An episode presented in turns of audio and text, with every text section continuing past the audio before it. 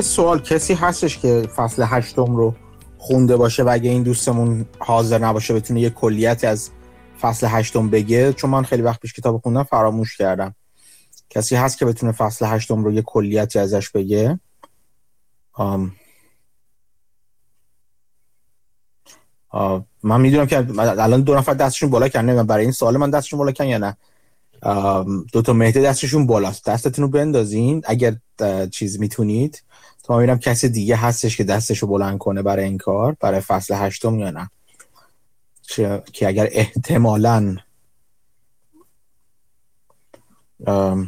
خب مهدی شاه سبند مثل که همچنان دستش برافراش دست ما شاید و فرض بکنم مهدی چیز می‌کنه. فصل هشتم می‌تونه بگه. حالا الان شروع می‌کنیم از از خودش می‌پرسم. بذارم هم صدا رو باز کنم مهدی رو. خب. این از این. مهدی میکروفون تو باز کن شروع ببینم صدات میاد یا نه. سلام بر دوستان عزیز. سلام آقا سلام حال شما خوبه؟ متشکرم. من نمی‌دونستم چجوری دستمو بیارم پایین. ولی منظورم این نبود که هشتم آره. خیلی خوب بود. حد دادم. همین بود. قطعا ببندم به ریش دیگه نشد دیگه. نه دستم بس بالا گیر کرده بود. آره نمی‌تونستم بیارم پایین. حالا اگه چیز نشدش حالا یا من یا یکی از بچه ها من فکر کنم بنزم گردن یکی از بچه هایی که چیز ترن یا بنزم گردن محسود بخونه یا محمد رضا بخونه بعدم بیاد یه بار یه نیم ساعت درم توضیح یا حمید. من این سه نفر رو فعلا هدف گرفتم که حالا بعدم بنزم گردنشون. چون باهاشون یه خود چیز دارم بیتاروف دارم. خب حاضری مهدی جان؟ بله بله بله. خب بذار من کنم با بقیه بچه ها و خب یه چیزی بگیم ما مقدمه اولی بگیم. دوستانی که حضور دارن تو گروه خیلی ممنون. خیلی ممنون که حضور دارین. سلام می‌کنم به همه. روز همتون شب همتون بخیر. دیروز خیلی روز خوبی بود و خیلی من به شخص استفاده بردم. می‌دونم که امروز هم همینطور خواهد بود. امروز چهار فصل دوم کتاب Wisdom of Finance یا حکمت مالی ظاهرا ترجمه شده. مال آقای دسای رو قرار بچه ها صحبت کنن و در واقع توضیح بدن که چی فهمیدن. من سعی می‌کنم کمتر از دیروز حرف بزنم وسطاش و بیشتر شنونده باشم و ببینم که چه خبره. اولین قسمتمون در واقع فصل پنجم هستش که آقا مهدی می‌خواد توضیح بده. جان این گوی و این میدان بفرما. من در خدمتم. صدا الان میاد؟ صدا همه چی عالیه. عالی. سلام خدمت آقا مهدی و همه دوستان عزیز. فصل پنجم در واقع داستان romance و finance و ولی بیشتر به داستان پر آب چشم ازدواج و ارتباطش با در واقع merger و ادغام و acquisition شرکت ها می‌پردازه و خیلی هم بحث جالبی حالا ادامهش با هم در واقع مرور می‌کنیم.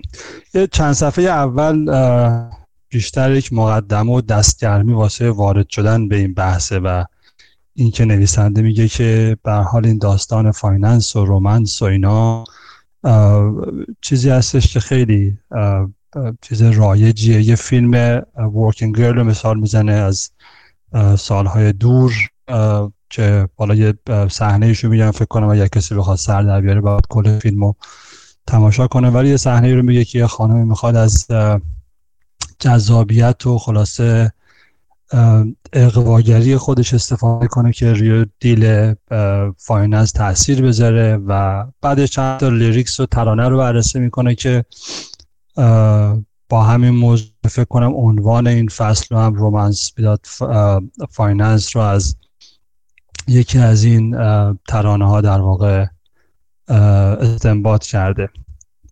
از این بخش که بگذریم به نوعی می‌تونیم بگیم که این فصل سه تا یا چهار تا case عمده رو بررسی می‌کنه در زمینه ارتباط finance و مقوله روابط عاشقانه. و حالا رسمی ترش مثلا ازدواج. یه case یه نقبی می‌زنه به تاریخ برمیگرده میره به فلورانس در واقع قرن 1500 قرن 15 هم دوره واقع رنسانس و اینها و یه ادعایی رو می‌کنه که برای خود من خیلی جالب بود. فلورانس ما همیشه شهر معماری و عشق و عاشقی و زیبایی اون, اون, اون تیپی بیشناسیم ولی ایشون میگه که مادرن بانکی بانکداری در واقع مدرن امروزه ریشش برمیگرده به فلورانس قرون وسطا و اوایل در واقع رنسانس و در واقع یکی قدیمی ترین بانکی که الان تو سینا هست. این اخیرا 550 همین سالگردش رو جشن گرفته و بعد می‌پردازه به رسوم ازدواج تو اون دوره و این نکته بیان می‌کنه که ازدواج و روابط فامیلی و برقرار کردن روابط فامیلی یکی از در واقع رسومات نگهداری قدرت و ثروت توی یک خانواده بوده و خیلی اصرار داشتن مخصوصا خانواده های توانمند به لحاظ مالی یا به لحاظ سیاسی که اینا داخل همدیگه ازدواج کنن. به نوعی نذارن که این قدرت و ثروت از محدوده خانواده خارج بشه و دوست تا باز کیس رو بررسی می‌کنه که بچههایی که می‌خواستن این رسم رو بشکنن و برن خارج از خانواده ازدواج بکنن مورد اتاب و در واقع عقوبت و تنبیه بقیه اعضای خانواده واقع شدن. بعد یک کیس جالبی رو بررسی می‌کنه توی اون دوره که کیس دوری رو که فکر کنم جهیزی هم امروز ترجمهش همون دوری میشه. پولی که باید خانواده دختر می‌داده به خانواده داماد در واقع عروس باید می‌داده به داماد برای اینکه این ازدواج سر بگیره و این پول پول قابل توجهی هم بوده. یعنی یکی از معیارهای ازدواج یکی از معیارهای انتخابی که پسرها می‌کردن دخترها رو بر اساس این میزان دوری بوده که خانواده عروس در واقع به نوعی می‌تونسته پرداخت به خانواده داماد. و خب از این بیان می‌کنه به عنوان یکی از در واقع مشکلاتی که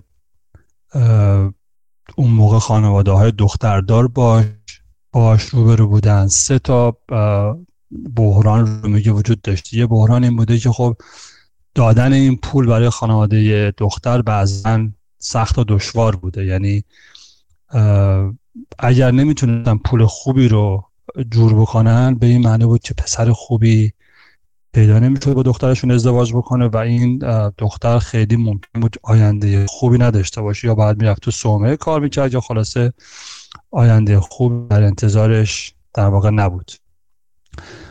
مسئله بعدی که مطرح می‌کنه اینه که خب اون دامادم که میاد به انتظار و به امید وعده دوری که بشتن یا حالا با من تو نمی‌خوام جهیزیه رو بگم چون اشتباه میشه اون وعده دوری که بهش دادن میاد و با این دختر آشنا میشه و ازدواج می‌کنه مواردی اتفاق افتاده که خانواده عروس بعدا انکار کرده دیگه. یعنی اصلا آقا چه نه داره نه به باره چه پولی و تموم شده رفت. برای همین داماد همیشه این دغدغه و استرس رو داشته که نکنه بالاخره این پول حالا خیلی هم جذابه ولی این پول نیاد. یه اتفاق دیگه هم که یک شرایط دیگه هم که تو اون دور زمونه وجود داشته این بوده که دولت فلورانس در وضعیت مالی و بودجه خیلی بدی بوده. یعنی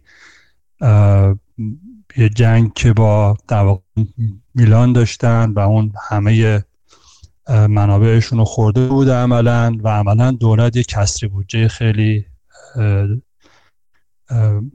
قابل توجهی داشته تو اون سالها.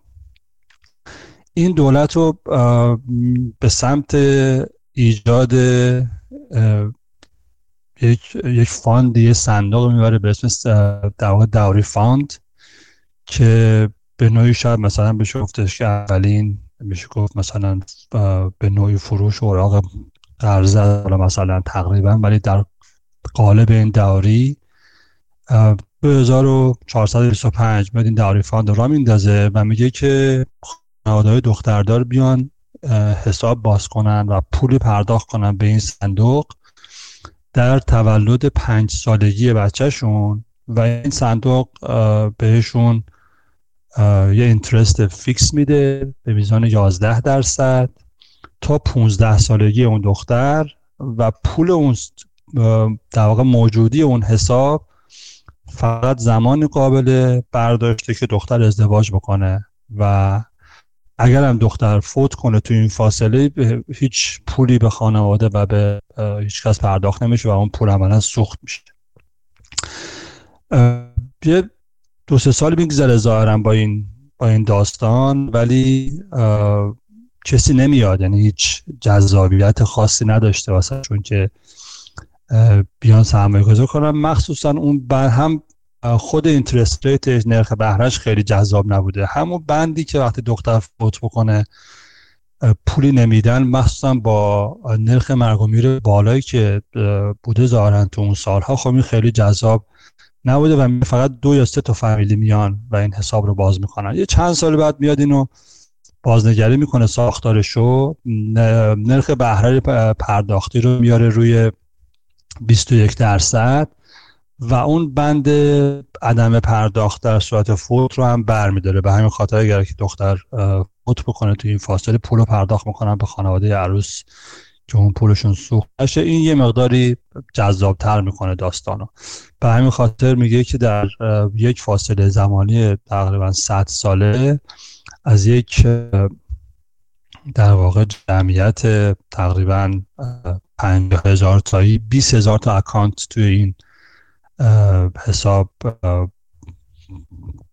باز میشه و حالا در نهایت میگه که این صندوق در نهایت خیلی بعدا restructure میشه مثل همه اقدامات دولتی fail می‌کنه ولی خب اقدام جالبی بوده که سه تا مشکل روز اون جامعه رو با یک مهندسی مالی در واقع بتونه حل بکنه. به نوعی نسبت میده شکوفا شدن فلورانس و و اینکه فلورانس تونست دووم بیاره. به وجود اون اون صندوق و به نوعی میگه اون صندوق قلب شهر بود در اون سالها و تونست که اون نیازهای مالی رو بررسی برطرف بکنه و میگه اگه این صندوق نبود شاید امروز فلورانسی هم نبود. خلاصه توسط اون دشمنانی که چشم داشتن اشغال می‌شد و شاید مثلا اصلا سرنوشت دیگری در واقع پیدا می‌کرد. به نوعی هم باز میگه که این dowry fund این صندوق تسهیل می‌کنه به نوعی ازدواج های درون درون طبقه ای رو به خاطر اینکه دیگه اون عامل میزان پول پرداختی که یک عاملی بود که می‌تونست این مرزهای خانوادگی رو بشکنه اون از بین در واقع می‌بره تقریبا خانواده ها مطمئن بودن اونایی که حساب داشتن که در زمان ازدواج اون پول مستقیم پرداخت میشه به داماد. بنابراین خودشون پول دارن. داماد مطمئن بوده که این پول رو خواهد گرفت از دولت. رنگ خانواده عروس نیست و دولت هم اینجوری اون کسری بودجهش رو در واقع به نوعی بحران می‌کنه و باز یک اکیدی میشه برای اینکه اون ازدواج در اون فامیلی در واقع بتونه حفظ بشه و بتونه ادامه حتی یک مثال فرانسوی رو میگه شوادوقو کینگ چویس کینگ میگه که ایدئال این بوده که شما بچه اولت پسر باشه بچه دوم دختر به خاطر اینکه بچه اولی که پسره می‌تونه راه خانواده رو ادامه بده اون میراث رو حفظ کنه و دخترم می‌تونه ازدواج کنه با یک خانواده متمول و قدرتمند دیگه و بتونه در واقع توسعه بده این مرزهای خانوادگی رو با هم دیگه. و اشاره می‌کنه که این حتی یک داستانی نیست که خاص فلورانس قرن 15 هم باشه. حتی مقالاتی رو به عنوان شاهد مثال میاره از مثلا بازار تایلند و میگه اینا خیلی با بررسی این داده هایی که کردن به این نتیجه رسیدن که زمانی که بچه های دوتا مثلا سهامدار شرکت اصلی یا مالکان شرکت های عمده با هم دیگه ازدواج می‌کنن با بازار به نوعی اپریشیت می‌کنه اون ازدواج و قیمت سهام اینا میره بالا تقریبا. و این هم یه داستانی هستش که توی تا آمریکا هم می‌تونیم بگیم به نوعی وجود داشته و باز مطالعه رو اشاره می‌کنه که تو آمریکا حتی جدید میگه که اگر این ازدواج های درون فامیلی و درون طبقه ای حالا درون فامیلی درون طبقه ای باعث بشه اون قدرت و ثروت خیلی متمرکز بشه و برآورد کنم بعضی که اگر این ازدواج های در اون طبقه نبود و ازدواج همچنان به همون شیوه رندوم پیش از 1960 انجام می‌شد فاصله طبقاتی و در واقع می‌تونیم بگیم عدم تعادل تو سطح درآمدها توی جامعه خیلی خیلی کمتر از چیزی بود که الان هست و تقریبا می‌تونیم بگیم مشابه مثلا چیزی بود که 50 سال پیش در واقع وجود داشت.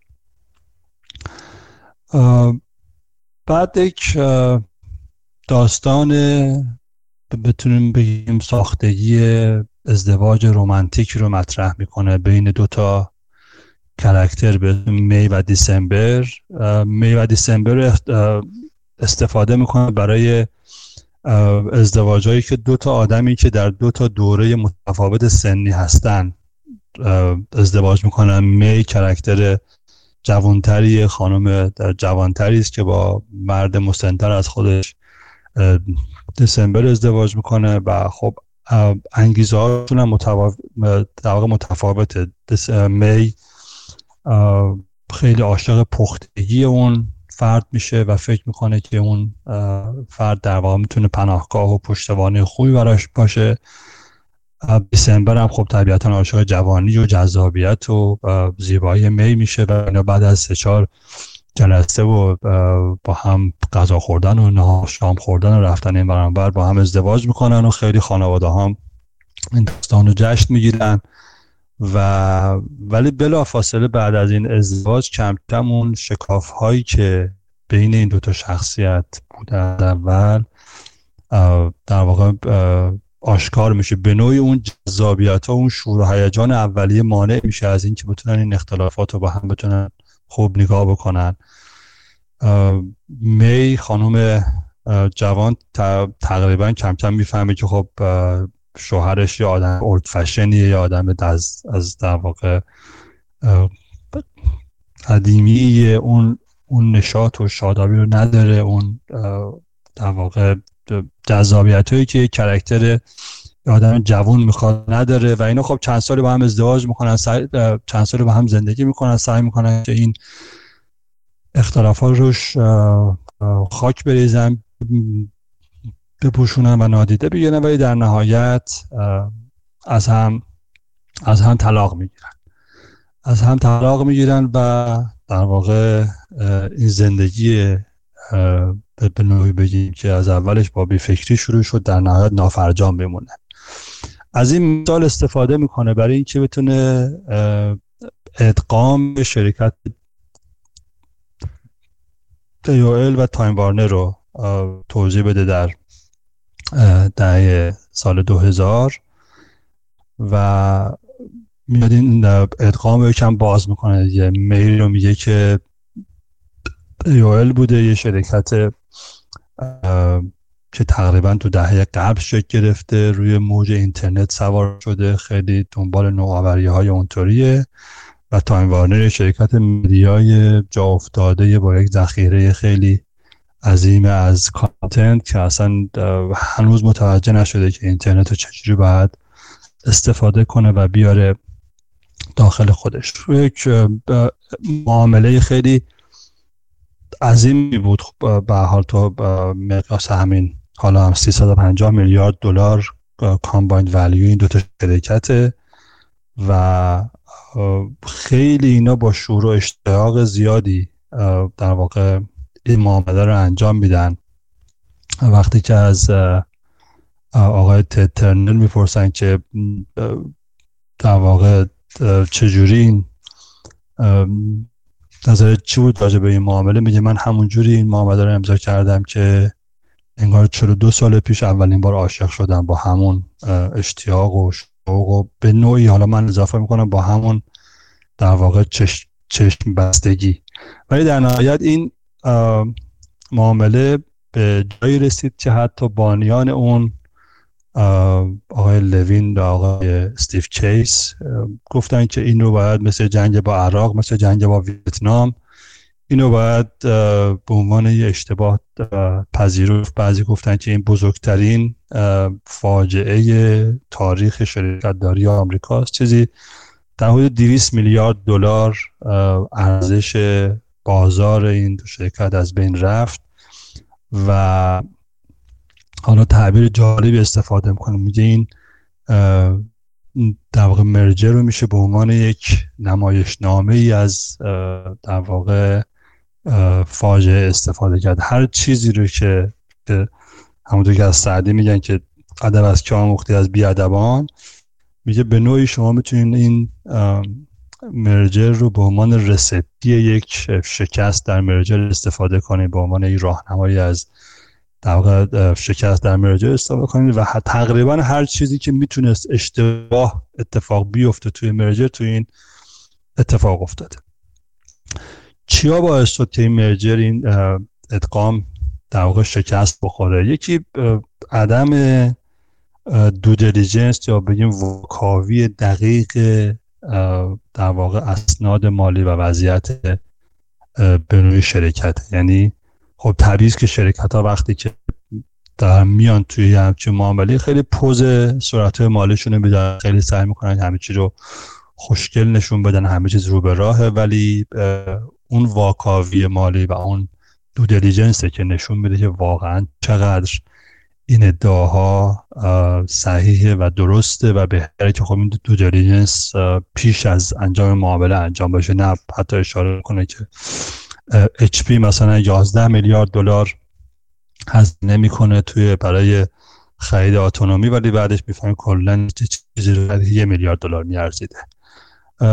پس اون عدم دو دیلیجنس که یکی از پرتگاه های می‌تونیم بگیم که ادغام هست. خب تو اینجا اتفاق افتاده به نوعی باز میشه گفت با همون اشتیاقی که اینا داشتن تو بنده. بعد توضیح میدیم چرا اصلا این اشتیاق وجود داشته.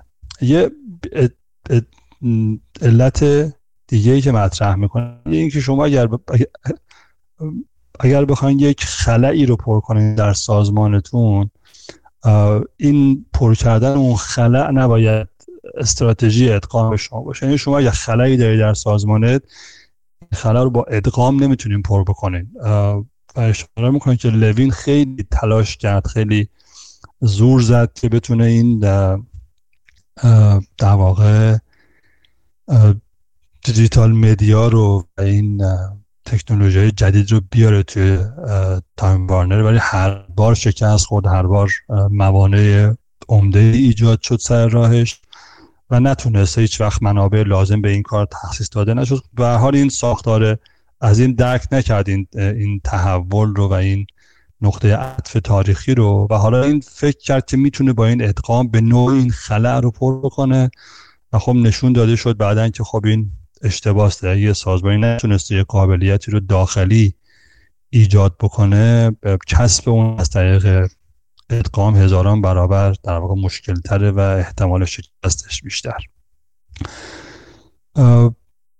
چیز بعدی که میگه این عجله ای که میگه داشتن و این ریز در واقع می‌تونیم بگیم به سرعت کار رو به سر انجام رسوندن این بازی اشتباهی بوده که انجام شده. این تاثیر منفی بذاره. اینکه ما خیلی چیزی که برامون مهم باشه در واقع این باشه که کاری رو انجام بدیم خیلی سریع.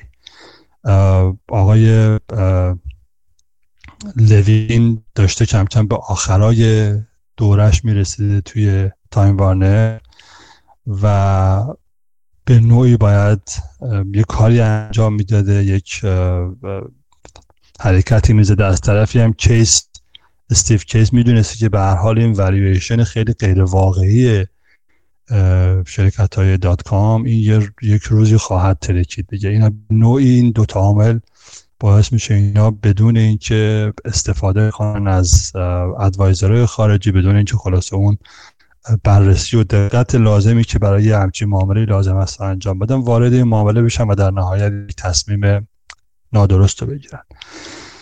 موضوع بعدی بحث سینرژیه که داستان خیلی پر داستان پر است در واقع توی این ادغام ها همیشه اوور استیت میشه همیشه یک تصور غیر واقعی وجود داره از بحث سینرژی. این به نوعی توهم یک به یک مساوی سه توجیه کننده خیلی از این ادغام هاست که توی این ادغام در واقع تایم وارنر هم به نوعی اتفاق افتاد. به, طوری که هیچ وقت این دو شرکت نتونستن با هم رشد کنن به هیچ وقت نتونستن فرصت های هم که فکر می‌کردن دارن بتونن پیدا بکنن. حتی نتونستن یک ایمیل پلتفرم مشترک برای خودشون ایجاد بکنن بعد از این همه سال. یکی از چیزهایی که فکر می‌کنم می‌تونیم ازش استفاده بکنیم بحث کلاستلینگ هست. حالا نمی‌دونم فارسیش حالا مثلا چی میشه ولی فروش یک شرکت به مشتریان فعلی شرکت یعنی دو شرکت با هم merge میشن. با این امید که بتونن از پایگاه مشتری های همدیگه استفاده کنن. اگر یک کسی مثلا subscriber یا هزینه بتونن سرویس ها و محصولات تایم وارنر رو هم بهش بفروشن یا بالعکس. خب هیچ وقت طبیعتا این اتفاق نیفتاد یا خیلی کمتر از اون چیزی که در واقع برای می‌شد به نوعی اتفاق افتاد. و نکته بعدی هزینه این integration همیشه خیلی کمتر از اون چیزی که هست برآورد میشه. خیلی دست کم می‌گیرن این هزینه رو. اولش خیلی خوشگل به نظر میاد که ما میایم دپارتمان های مشترکمون رو با هم ادغام می‌کنیم. دپارتمان های sales و نمی‌دونم accounting و support ی و اینه که خب ما هم دو تا از این دپارتمان نیاز نداریم اینا رو می‌تونیم با هم دیگه ادغام بکنیم و کلی save و صرفه جویی بکنیم در هزینه های پشتیبان اون هزینه های در واقع بتونیم بگیم non non core processes رو بتونیم کم بکنیم. ولی یه همچین تغییرات ساختاری در یک شرکت حتی در واقع تکی هم کار بسیار سختیه چه برسه به این که ما بخوایم دو شرکت رو ادغام کنیم و بعد بخوایم این واحداشون رو با هم دیگه ادغام کنیم که هزینه رو بیاریم پایین. و این هم باز یه اشتباه دیگه بود که تو این در واقع ادغام انجام شد. یه نکته دیگه که مطرح می‌کنه و جالبه بحث این asymmetric merge و equal merge asymmetric merge وقتی که یه شرکتی دست بالا رو داره حالا به لحاظ سایز یا اندازه و ارزش. و این فکر می‌کنه که می‌تونه تحمیل بکنه خودش رو به نوعی به شرکت در میگه تو این شرایط معمولا خیلی ارزش ایجاد نمیشه. اون جایی ارزش ایجاد میشه که شرکت ها با هم تقریبا برابرن یه پروسه سخت نگوشیشن رو می‌برن جلو. ممکنه اونجا به بشه در واقع به طور واقعی اون یک به یک مساوی سه رو به دست آورد. اگر امکانش باشه و اگر موفق باشن این کار رو انجام بدن. حالا اینجا اتفاقی که افتاد این بود AOL فکر می‌کرد که دست بالا رو خواهد داشت تو این داستان. ولی بعد از اینکه اون حباب dot com ترکید تایم وارنر در واقع dominant شد و دست بالا رو پیدا کرد. به نوعی حتی اون فرض اولیه هم که کی حالا این وسط در واقع حاکم هست این هم از بین رفت. و آخرین نکته که مطرح می‌کنه بحث در واقع serial acquirer هست کسایی که به طور سریالی خلاصه پشت سر هم acquisition انجام میدن و میگه این آقای لوین تقریبا سومین معامله بزرگی بود که انجام می‌داد و بیشتر از اون چیزی که فکر بکنه که حالا من یک معامله خوب انجام بدم این بود که خود معامله انجام بشه به نوعی در واقع. خود معامله انجام بشه و بتونیم مثلا ما یک کامباین منیجمنتی داشته باشیم توی این معامله که باز اینم باعث شکستش شد. و در نهایت اون چیزی که همیشه وجود داره توی این ماجراها به عنوان یک متهم همیشگی بحث فرهنگه. تفاوت فرهنگی این سازمان ها و حالا دو تا سازمانی که حتی به نوعی دو تا دو موضوعی نه تنها متفاوتن بلکه دشمن همدیگه هم هستن به نوعی. یعنی یک شرکتی که دارای موج سوار موج اینترنت شده سوار موج تکنولوژی جدید شده. باید قاعدتا به جنگ اون شرکتی بره که نونش توی این تکنولوژی سابقه و داره از اون راه نون می‌خوره و خیلی هم برایش راحت نیست که ترانسفورم کنه به عصر جدید. حالا این دوتا موجودی که با, با همدیگه قاعدتا در جنگن و چقدر فرهنگ متفاوتی با همدیگه دارن اینا حالا قراره که بیان با هم مرج بشن ادغام بشن و بتونن این این فرهنگ ها رو با هم جوری آشتی بدن و بتونن با هم رشد بکنن. طبیعی است که این به به انجام نخواهد رسید و جمله هم از توماس ادیسون نقل می‌کنه که به بگیم چشمانداز بدون فکر کردن به مسائل اجرایش بیشتر یک هزیان گویی بیشتر یک توهم نه چشمانداز پردازی. این مسئله فرهنگ خیلی از این چشمانداز پردازی ها رو تبدیل می‌کنه به در واقع هزیان گویی. از اینجا یک بحث خیلی جدی رو باز می‌کنه با عنوان که ما محدوده این یک سازمان رو محدوده یک بنگاه رو حالا فرم تو فارسی به بنگاه ترجمه کردن. محدوده یک بنگاه رو کجا باید بذاریم؟ چرا اصلا باید مرج بکنیم؟ چرا باید ادغام بشیم با یک شرکت دیگه؟ چرا این خط دور سازمانمون رو کجا بکشیم که بگیم که کی مشتری ماست کی رقیب ماست کی تأمین کننده ماست چه کاری رو خودمون انجام میدیم داخل سازمان و در واقع سوال منطقی می‌پرسیم. اگه شما می‌تونید با عقد قراردادی از یک تأمین کننده یک سرویسی رو بخرین و اون بیاد به شما سرویس بده چرا باید دنبال این بشین که اون شرکت رو خریداری بکنین و بیارینش داخل سازمان خودتون. و در واقع مثال مثلا همین حمل و نقل رو می‌زنم. میگه شما اگه می‌خوایم برین از جایی برین جایی می‌خوایم برین سر کار. می‌تونیم برین تو بازار آنی بازار نقدی اوبر و اسنپ استفاده کنین. در جا هزینه همونجا تعیین میشه. contract در واقع منعقد میشه. شما سرویس رو استفاده می‌کنین بعدش هم هیچ commitment ی به همدیگه ندارید یا می‌تونید برین یه contract lease دوازده ماهه ببندین با یک خودروسازی ازش یه ماشین lease بکنه یه commitment دوازده ماهه دارین. ولی همچنان شما مالک اون ماشین نیستین. دارین در قالب قرارداد از اون ماشین استفاده می‌کنین و بعد دوازده ماه ماشین رو پسش میدین. خیلی درگیر مسائل استهلاکش نیستین درگیر مسائل مثلا اتفاقات که میفته نیستین. و در نهایت شما می‌تونین ماشین رو بخرین. و در واقع صاحب اون دارایی بشین برای اینکه اون نیازتون رو برطرف بکنین.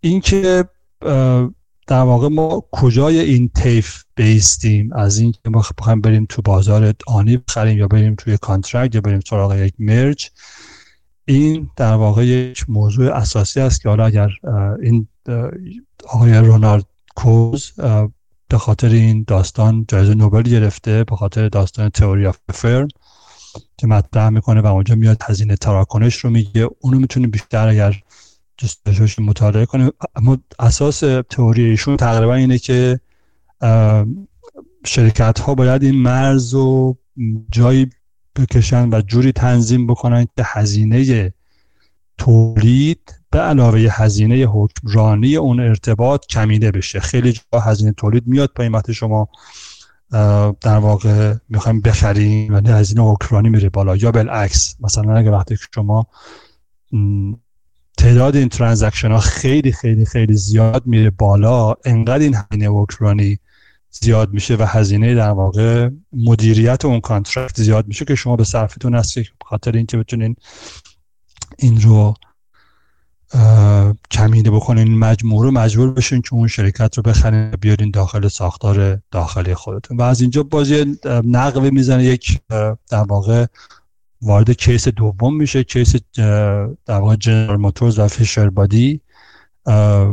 شرکت بدن سازی بوده این فیشر بادی در سالهای 1910 و 1920 و بدنه های اتومبیل رو تعمین می‌کرده. و جی هم جنرال موتورز هم در واقع یکی از مشتری های در واقع ثابت این جی ام بوده. این شربادی بوده. تا موقعی که به جای مثلا که کم کم بدنه های چوبی خودرو که خب خیلی فلکسیبل بودن خیلی به راحتی می‌شد بدنه یک مدل رو به مدل دیگه تغییر داد تنظیمش کرد.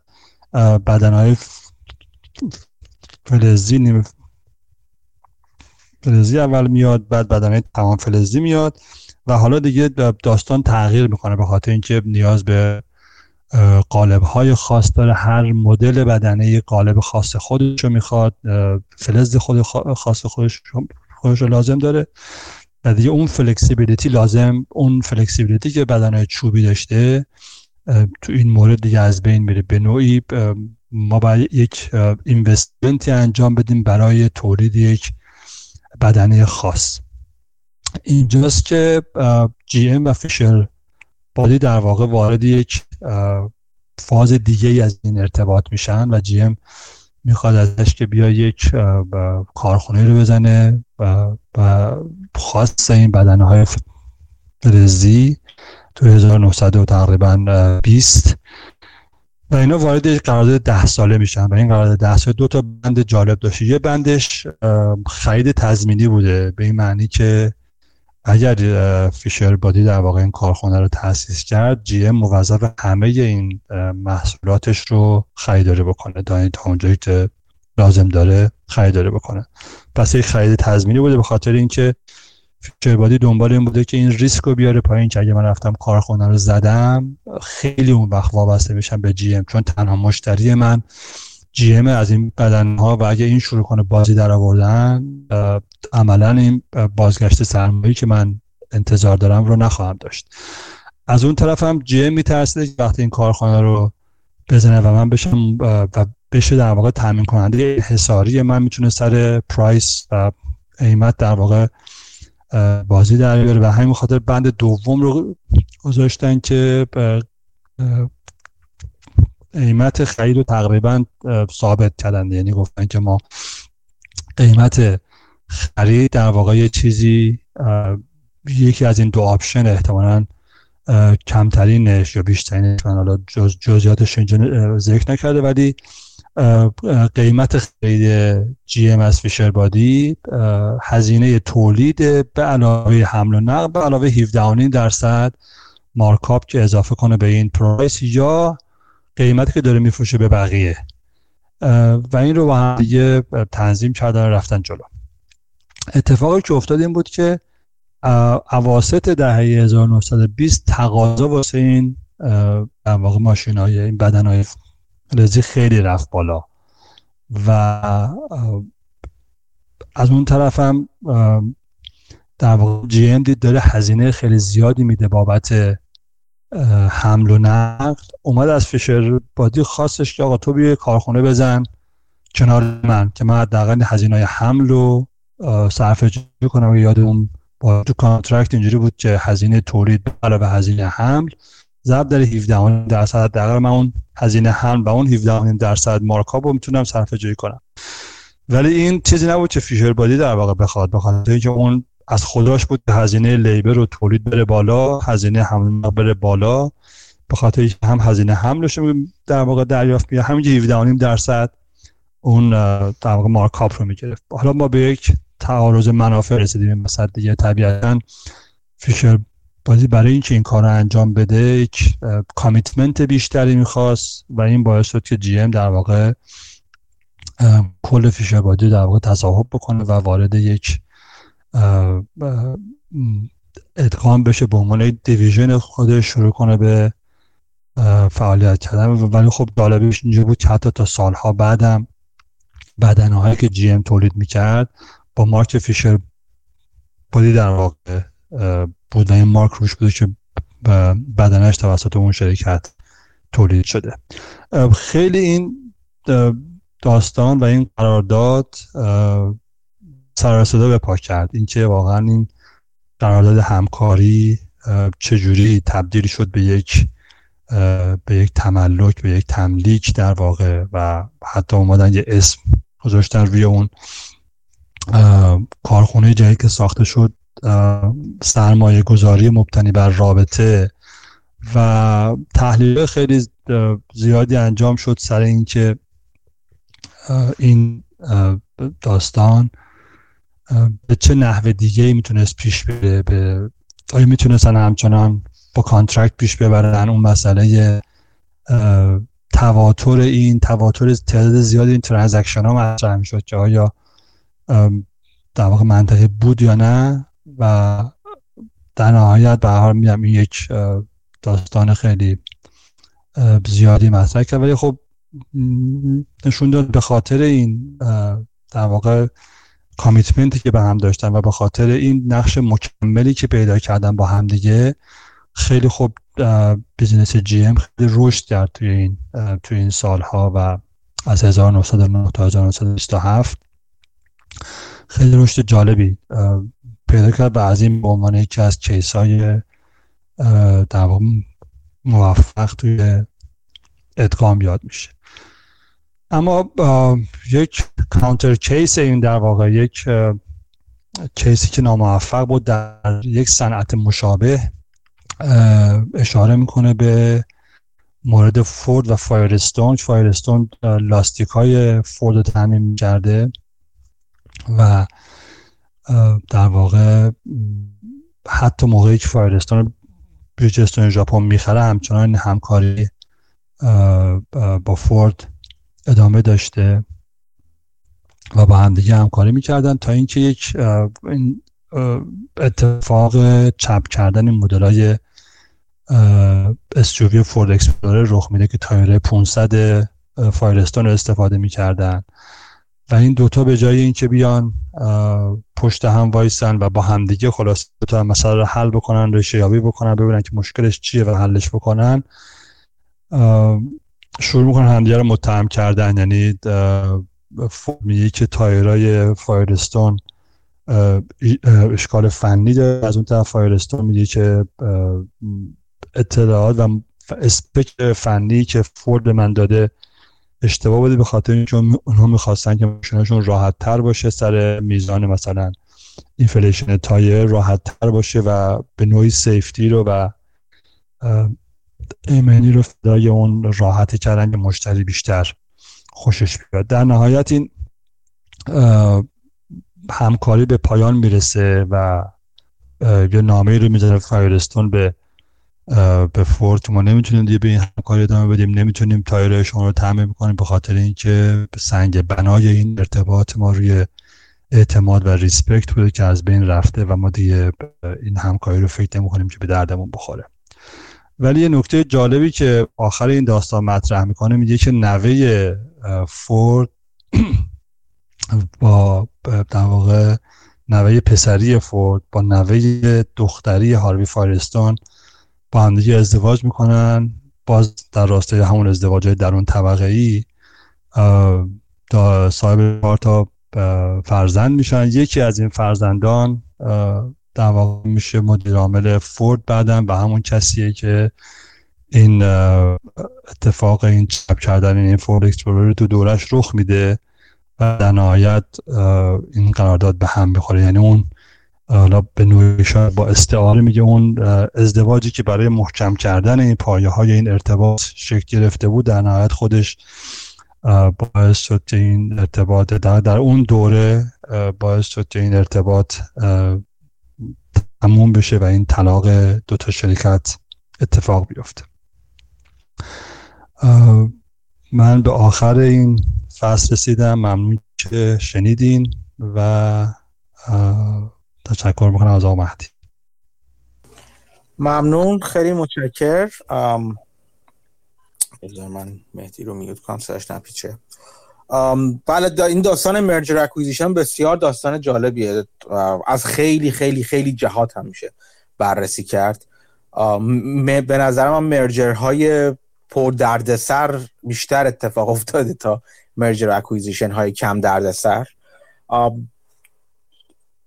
داموداران توی یکی از سخنرانیاش راجب همین life cycle شرکت ها طول عمر چرخه طول عمر شرکت ها راجب این موضوع صحبت می‌کنه و اینکه چرا شرکت ها میرن سراغ خرید. یکیش برای همون چیزی که مهدی گفتش پر کردن خلایی در بخش خودشونه. یکی از چیزایی که الان این روزها مخصوصا خیلی زیاد می‌بینیم شرکت ها رو هول میده به سمت شرکت ها رو تشویق می‌کنه به سمت merger acquisition مخصوصا حالا acquisition اینی که رشد ارگانیک ندارن شرکت ها به این معنی که رشدی که درونزا باشه ندارن. برای اینکه رشد پیدا کنن مجبورن یه شرکت یا می‌خوان یه شرکت در حال رشد دیگر رو بگیرن که از رشد اون شرکت رشد خودشون رو تأمین کنن. و خب کلا وال استریت راجع به رشده. این اصلا بازار سهام راجع به رشده. چون دوباره برگردیم به ارزش گذاری قانون طلای ارزش گذاری مجموع سودهایی که در آینده به صورت تنزیل شده یا امروزی شده باید اون دارایی به ما بده. و اگه اون دارایی ها رشد نکنه و ثابت بمونه شما خواهید دید اگه ارزش گذاری رو انجام دی رو مثلا انجام بدیم می‌بینید که خیلی زود به دارایی نهایی می‌رسیم. حتی اگه دارایی با سرعت کمی رشد کنه هم بازم همین اتفاقه. به خاطر همین تو یکی از تو عواملی که توی DCF در نظر می‌گیرن اون زمانیه که رشد محدود میشه. یعنی مثلا میشه رشد معادل رشد بازار سهام مثلا میشه. مثلا میشه 5 6 درصد. در اون صورت در اون لحظه خاصه که دیگه فرقی نداره. شما شرکت رو بخرید یا کل بازار بخرید. یا اینکه بر... یا اینکه بدتر از اون رشد به اندازه cost of capital میشه. یعنی که در واقع incremental investment یا ارز افزودن سرمایه گذاری درون کسب و کار باعث افزایش return on investment و بازگشت سرمایه با بازدهی بالاتر سرمایه نمیشه. همه این چیزها همه این اتفاقات شرکت ها رو هول میده به سمت اینکه برن سراغ merger acquisition مخصوصا acquisition بیشتر حالا دیده میشه. و خب اتفاق نمونه های مختلفی از راجبه همین AOL و در واقع merger معروف AOL من یه بار یه چیزایی نوشتم توی توییتر. مخصوصا مثلا یکی از چیزایی که تئوری هایی که مطرح می‌کنن مثلا این روزا در مورد تسلا اینی که تسلا برای اینکه از تجهیزات و در واقع هارد کپیتال یا در واقع دارایی های کارخونه ای و تجربیات ساختی شرکت های واقعی خودروسازی برخوردار بشه می‌گفتن که خیلی یک روش درست براش اینه که بیاد در واقع یکی از شرکت های خودروسازی بزرگتر و قدیمیتر و حرفه‌ای‌تر رو بخره. چون تسلا خودش تجربه خیلی جالبی نداره توی خودروسازی و خیلی کارا داره صحیح و خطا انجام میده. و تئوری هایی که در این زمینه مطرح شد که می‌تونید به اون پست توییتر من مراجعه کنید و ببینید که چطوری این در واقع اکویزیشن یا این خرید فرضی می‌تونه چه تاثیر رو قیمت سهام بگذاره. و اونجا این موضوع مطرح میشه که به دلیل سهام گرونش الان تسلا بهتر این کار رو بکنه و از گرون بودن سهامش اون موقع 700 دلار مثلا بود فکر می‌کنم استفاده کنه که حالا که البته اومده پایین قیمت سهام تسلا. ولی خب این ماجرای جالبی اغلب اینجوری که شرکت پیرتر یا شرکت جوونتر رو می‌خره تو این تئوری مثلا شده یک شرکت جوونتر یه شرکت پیرتر رو می‌خره. در واقع مثل اینکه یه آدم جوونی یه آدم مسنتری رو به عنوان مشاور استخدام کنه. نه اینکه از به عنوان به عنوان یک بخشی از خودش استخدام کنه نه اینکه به عنوان مشاور بهره ببره. اینم در انتها بگم دو نکته در انتها بگم. یکی اینکه این merger acquisition ها اصولا چیزی هستن که یک حالت خاصی هستن. از انواع وضعیت ها بهشون که بهشون وضعیت خاصی special situation میگن. اغلب در زمان اتفاق افتادن این اینجور اتفاقات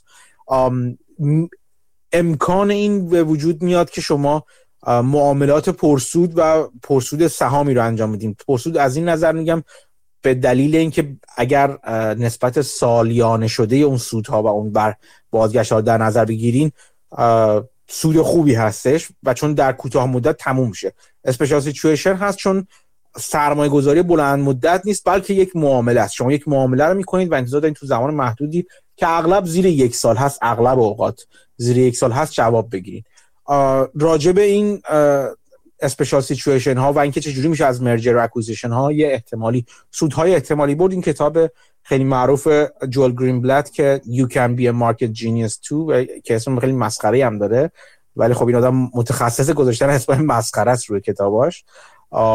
که یعنی شما هم می‌تونید یک نابغه بازار سهام باشین. مثل یکی کتاب دیگهش فرمول جادویی. کلا اسم مسخره می‌ذاره و عمدن همین کار می‌کنه. عمدن چیزای مسخره می‌ذاره. و خود کتاب کتاب جالب نیست کتاب جلدش هم کتاب زردی یعنی اصلا کلا زرد بودن رو به یک لول خاصی برده. این کتاب می‌تونم بگم یک جورهایی برای کسانی که حوصله ندارن کتاب سکیوریتی انالیسیس بن و دیوید دازو بخونن و واقعا هم حوصله می‌خواد خوندن اون ولی خب منافع زیادی داره. این در واقع کتابی که باید خونده بشه که بتونید از این موقعیت خاص استفاده کرد.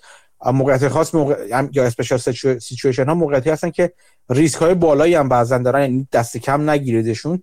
ولی جایی هستش که سرمایه گذاره خوردی مثل من زیاد توشون میچرخم. یعنی معاملات کوتاه مدت بعضا یا میان مدت من زیاد می‌کنم و با استفاده از چیزی که از این کتاب یاد گرفته بودم و همچنان دارم یاد می‌گیرم. فکر کنم برای بار سومی که می‌خوام این کتاب رو بخونم.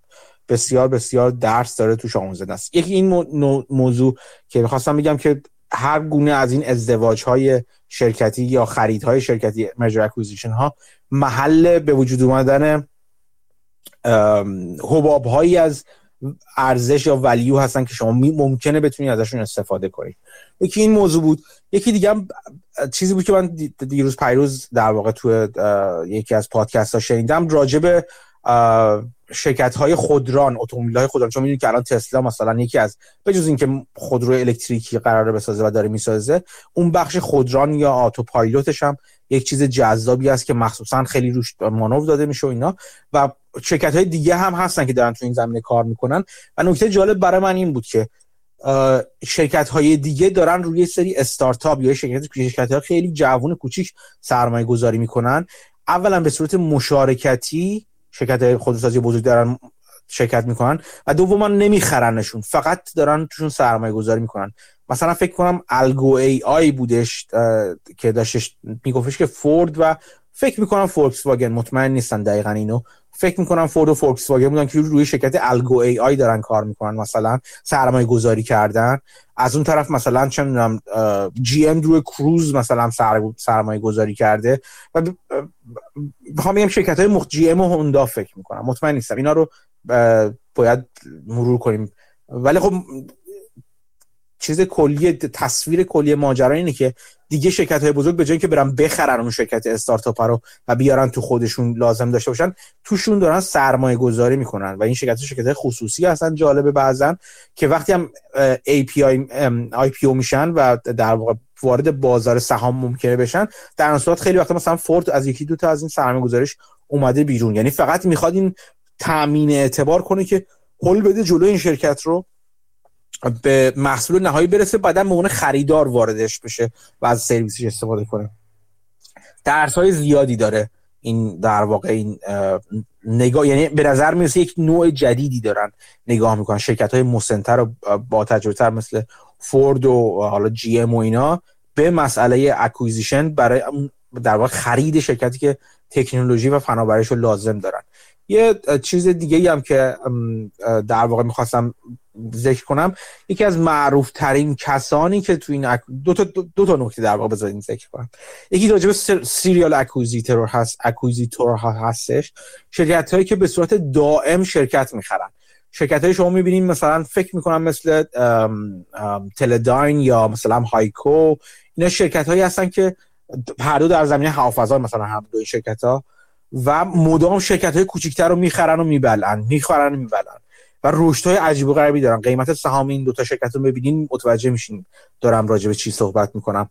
و خب تحلیل اینا کار سختیه به خاطر اینکه تحلیل اینکه چطور دارن در واقع معامله رو انجام میدن اون دو تا بخش داره. اینکه به چه قیمتی دارن اون شرکت رو می‌خرن و نکته بعدی اینه که ازش چه استفاده می‌کنن. آیا فقط مثل مثلا فیسبوک می‌خرن که در واقع جلوی رقبا رو بگیرن رقبا رو خفه کنن چنانکه که مثلا اینستاگرام و واتساپ رو خرید.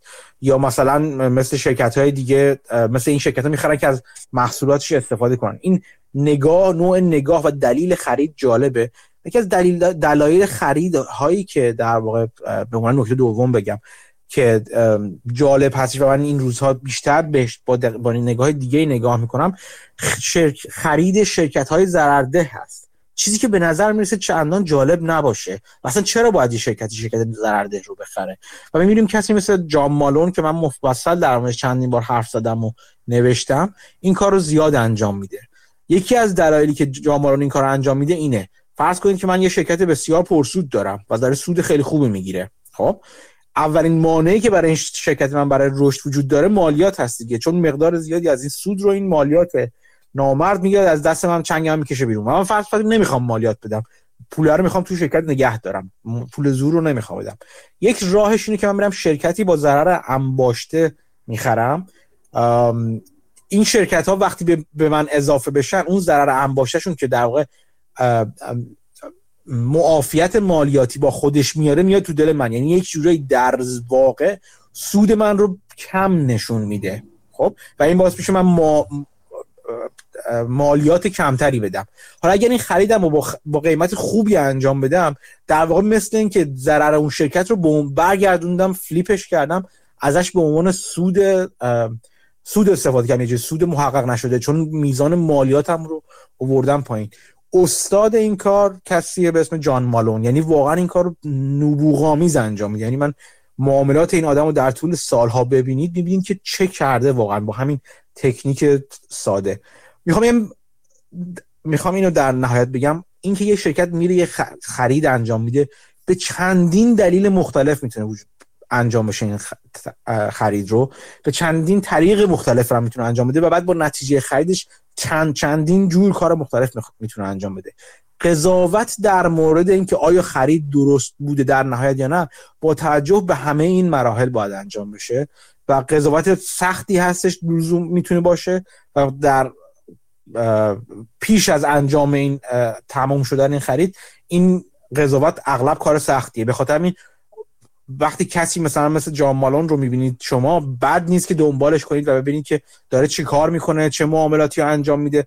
جدا از اینکه می‌تونید ازش چیز زیاد بگیرید فراوون و زندگیشو دنبال کنید یک کتابی هستش به اسم کیبل کاوبوی در مورد زندگی جان مالون نوشته شده. خوندنش رو توصیه می‌کنم. منم یه بار یه رشته توییت کوتاه مانند در موردش نوشتم و اینکه مصاحبهاش توی یوتیوب رو ببینید کلی چیز یاد می‌گیرید ازش و اینکه دنبالش کنید. تو معاملات بعدی ممکنه شما هم بتونید ازش سود ببرید. اگر دارید اگر دسترسی به بازار آمریکا دارید.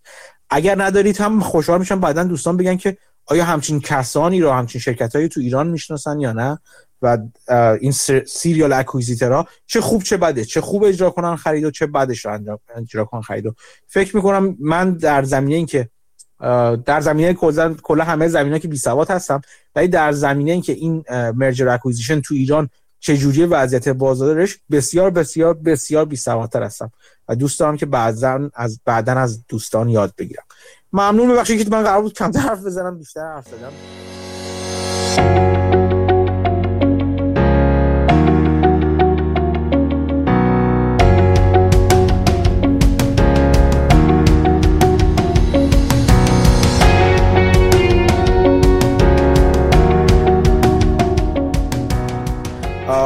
بریم سراغ فصل دوم. فصل بخشید فصل چهارم پنجم ششم. مهدی فکر می‌کنم بود. مهدی دست بلند کنید بیای بالا من ببینمت. میگم مهدی. خب. خب مهدی می‌خواد فصل ششم رو توضیح بده. من همچنان دوست عزیزی که فصل هشتم رو توضیح بده رو نمی‌بینم. امیدوارم که ببینم. پیغام بشتم همچنان ندیدم که جواب به من بده.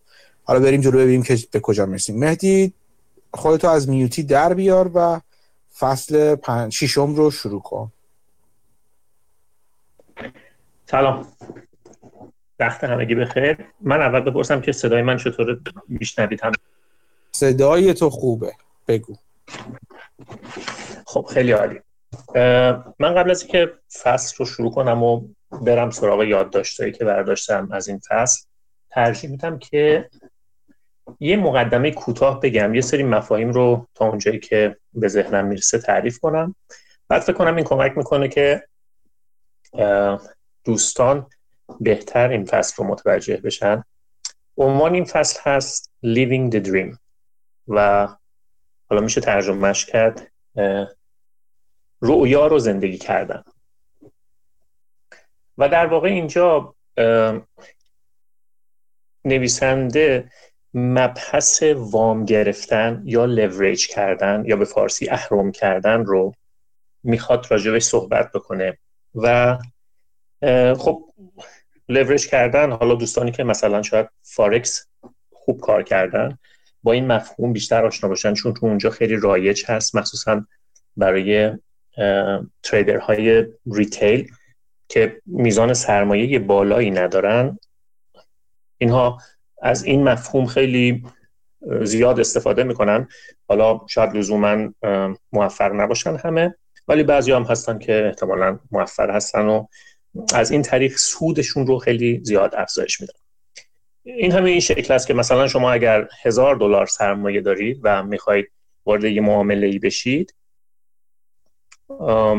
بسته به اینکه چه بروکری رو استفاده می‌کنید ممکنه امکان این رو داشته باشید تا مثلا شاید هزار برابر سرمایهتون وارد یک معامله بشید. مثلا اگر شما هزار دلار دارید می‌تونید با صد هزار دلار فرض کنید وارد یک معامله بشید. و خب اگر اون معامله معامله سوددهی باشه سود زیادی رو هم انجام بدید خب پس این یه مفهوم یک تعریف از لوریج هست که شاید خیلی از ماها باش آشنا هستیم. همینطور وقتی که میریم یه وامی می‌گیریم. یعنی وقتی شما می‌خواید برای مثلا خرید ماشین خونه یا هر کار دیگه ای وام بگیرید. عملا دارید شما از اهرم استفاده می‌کنید یا لوریج می‌کنید. خب این یک تعریفی است که توی بازار مالی رایج هست و اکثر ما هم باش آشنا هستیم. منتها نویسنده اینجا توی این بخش یه مفهوم دیگه ای رو در واقع می‌خواد از اهرم کردن و لوریج کردن یا مقروض شدن توضیح بده که شاید کمتر ما باش آشنا باشیم. و اون هم مفهوم اهرم کردن در زندگی شخصی و غیر, غیر مالی ما هست. عنوان کتابم هست Wisdom of Finance Discovering Humanity in the World of Risk and Return. و ترجمهش شاید الان ترجمه که من براش می‌کنم اینه که این کشف انسانیت در از طریق خردی که finance به ما میده در دنیای ریسک و حالا return رو بذاریم بازگشت سرمایه. پس در واقع می‌خواد از finance استفاده کنه که یک توضیحی بده بر مفاهیمی در دنیای انسانیت. به خاطر همین تو این فصل خیلی به مفهوم دوم اهرم کردن. اون چیزی که در زندگی شخصی ما اتفاق میفته پرداخته و به نظر من شاید حالا اینجوری به نظر من میاد که حتی بیشتر از تأکیدی که از مفهوم وام بدهی اهرم یا لوریج در دنیای مالی داره اومده راجع به در واقع این مفهوم در زندگیمون و اینکه چجوری می‌تونه زندگی ما رو تغییر بده و دچار دگرگونی بکنه صحبت کرد. این مفهوم دوم به این شکل است که شما فرض بکنید وارد یک رابطه دوستی با یک فردی میشید و یا ازدواج می‌کنید با یک فردی. خب چه اتفاقی میفته در این رابطه عملا شما وقت خودتون رو انرژی خودتون رو محبت خودتون رو در اختیار یک فرد دیگری می‌ذارید و به همین ترتیب اون فرد مقابل هم به همین میزان یا بیشتر در واقع وقت انرژی عمر خودش رو در اختیار شما می‌ذاره. خب عملا شما مثل این میمونه که دارید یک بخشی از زندگی فرد مقابلتون رو از اون قرض می‌گیرید. وارد زندگی خودتون می‌کنید و ازش استفاده می‌کنید برای رسیدن به اون اهدافی که توی زندگیتون دارید. مثل این که یک وامی رو گرفتید از این فرد. و اینکه یک تعهدی رو در این رابطه برای خودتون ایجاد کردید و در قبال این تعهد میگید که در ازای این در وامی که از دوستتون می‌گیرید یا در ارتباطاتون از همکارتون از هر کسی که باش در ارتباط هستید می‌گیرید یک تعهدی رو می‌دید و که به همون میزان برگردونید و شاید بیشتر هم. یعنی قرار بر این هست که هر کسی سعی کنه بیشتر از اون چیزی که می‌گیره بر بگردونه همون کاری که خیلی وقتا در وام گرفتن اتفاق میفته. حالا اگر از وام های قرض الحسنه که تقریبا وجود ندارن صرف نظر بکنیم قرار هست که شما یک بهره ای رو برگردونید به بانک و معناش این هست که شما تونستید اون پول رو بگیرید. یک ارزشی رو در زندگی خودتون اضافه کنید و اونقدر اون ارزش زیاد بوده که توانایی این رو دارید که علاوه بر اینکه خودتون منتفع شدید به اون کسی که به شما قرض داده هم پولی رو برگردونید. در ارتباط های انسانی هم همین شکل است. این تعریف رو من فکر کردم که قبل از اینکه بخوام وارد توضیح پاراگراف به پاراگراف این فصل بشم شاید لازم باشه که این توضیح رو بدم که کمک می‌کنه که در واقع شنونده بهتر دنبال کنه. مفاهیم این کتاب. من چون یادداشت یادداشت برداری کردم امیدوارم که سعی می‌کنم از روی یادداشتم بخونم و این ممکنه باعث بشه که من یه جایی توپق بزنم از پیشا پیش عذرخواهی می‌کنم از این بابت. خب این فصل در واقع با تصویر کشیدن یک فضای یک جلسه در دانشگاه لندن شروع میشه. جلسه ای که یک از این افرادی که توی این جلسه حضور دارن رو اساتید دیگه باید حملش کنن بیارنش پای میز جلسه و ایشون قرار نیست صحبت بکنه قرار نیست هیچ حق رأی داشته باشه. منتها به خاطر احترامی که برای این فرد قائل هستن در واقع حضورش در این جلسات حضوری حالا به صورت یک رسم اجباری محسوب می شده برای اساتید این دانشگاه. و جالبتر این که این شخص دیوی سال هست که مرده و در واقع اون چیزی رو اینا هم می‌کنن تندیس مومیایی شده و بدن این فرد است. خب این فرد کی بوده که اینقدر برای جامعه علمی دانشگاه لندن اهمیت داشته و داره که به احترام جسدش رو توی جلسات هیئت علمیشون حمل می‌کنن و ایشون حضور دارن. این فرد فردی است به نام آقای جرمی بندهام که فردی هست که معروف بوده به خاطر دفاعی که از حقوق انسان ها برای رأی دادن یا رو حقوق همگانی انسان ها برای رأی دادن دفاع می‌کرده. ضمن که در واقع متافع حقوق دگرباشان بوده در زمان خودش که حالا 200 سال پیشی مقوله در واقع شجاعت خاصی رو میطلبیده. در عین حال ایشون مدافع بحث کردیت دادن یا وام دادن به صورت در واقع بسیار آزادانه بوده و یک آقایی بوده که در اون زمان با ایشون مخالف بوده و یا بهتر بگم آقای جرمی بنتهام با یک فرد دیگری بسیار سرشناس در زمان خودش مخالفت می‌کرده. و اون آقا آقایی بوده به نام آدم اسمیت که خیلی از ما اسمش رو شنیدیم و کتاب معروفش به نام ثروت ملت ها کتاب معروفی است که کتاب اقتصادی معروفی است که در واقع رفرنس هم هست و خیلی هم بهش ارجاع میدن.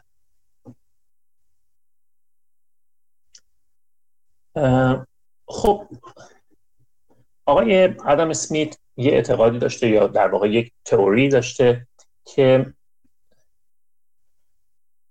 برای پرداخت وام ما باید یک سقف بهره رو تعریف کنیم و اون رو هم میزانش رو 5 درصد در واقع در نظر می‌گیره و میگه که بیشتر از این ما نباید اجازه بدیم که وام دهنده ها بهره ای رو از وام گیرنده ها بگیرن. دلیلی هم که برای این موضوع توضیح میده میگه که ما اگر این کار رو نکنیم در واقع اقتصاد ما پر میشه از پروژه های پر ریسکی که ممکنه خب یک خطری رو به اقتصادمون ایجاد بکنه.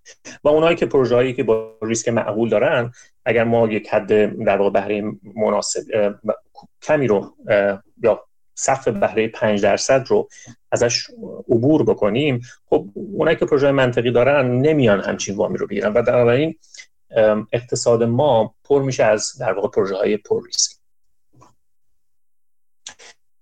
آقای بنت هم بسیار مخالف بوده با این نظریه آقای اسمیت و با نوشتن یک نامه های عمومی که بسیار تحریک آمیز هم بوده در دفاع از وام دادن بدون محدودیت در نرخ بهره دلایل آقای اسمیت رو مورد حمله قرار میده.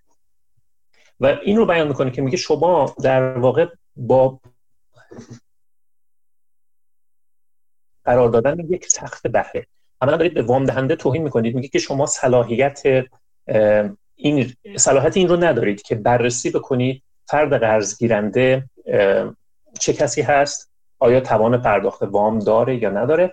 و عملا شما نقش یک آقابال سر و یا یک یک قیم رو برای قرض دهنده ها دارید بازی می‌کنید که خب این با نظریات خود شما که مدافع آزادی هستید و یه جایی در کتابتون در واقع شماتت می‌کنید پادشاه و حالا شاید نمایندگان مجلس و سیاستمداران کشور رو. در اینکه می‌خوان روی زندگی مالی شخصی آدم ها نظارت داشته باشن. و این عملا این کاری که شما می‌کنید فرقی با اون در واقع افراد ندارید. و دلیلی وجود نداره که شما بخواید بیاید همچین کپی رو و همچین لیمیتیشنی رو برای وام ها در نظر بگیرید. باید اجازه بدید که خود مردم خود وام دهنده ها این تصمیم رو بگیرن که چقدر بستگی به اون پروژه‌ای که می‌خوان بابتش وام بدن خودشون می‌تونن بررسی کنن چقدر ریسک داره و مطابق با اون ریسکی که تشخیص میدن اون پروژه داره می‌تونن براش نرخ بهره رو تأمین بکنن. و یه اشکالی هم که در واقع اضافه می‌کنه اون نظریه آقای اسمیت این هست که شما عملا اگر اون کپ 5 درصد رو بذارید خب این وام دهنده ها دیگه نمیان به اون افراد مبتکری که یا استارتاپ هایی که در واقع پروژه های پر ریسک دارن وامی بدن. چون ریسک اونا بالاتره خب بیش از 5 درصد میطلبه که بهره رو براشون تعیین بکنن. خب اگر 5 درصد باشه تصمیم می‌گیرن که این وام رو ندن. و عملا شما جامعه رو دچار یک عقب افتادگی می‌کنید. و یه جور هم یه رانتی هست برای اون کسایی که همیشه خب بالاخره شرکت های بالغی که کم ریسک هستن.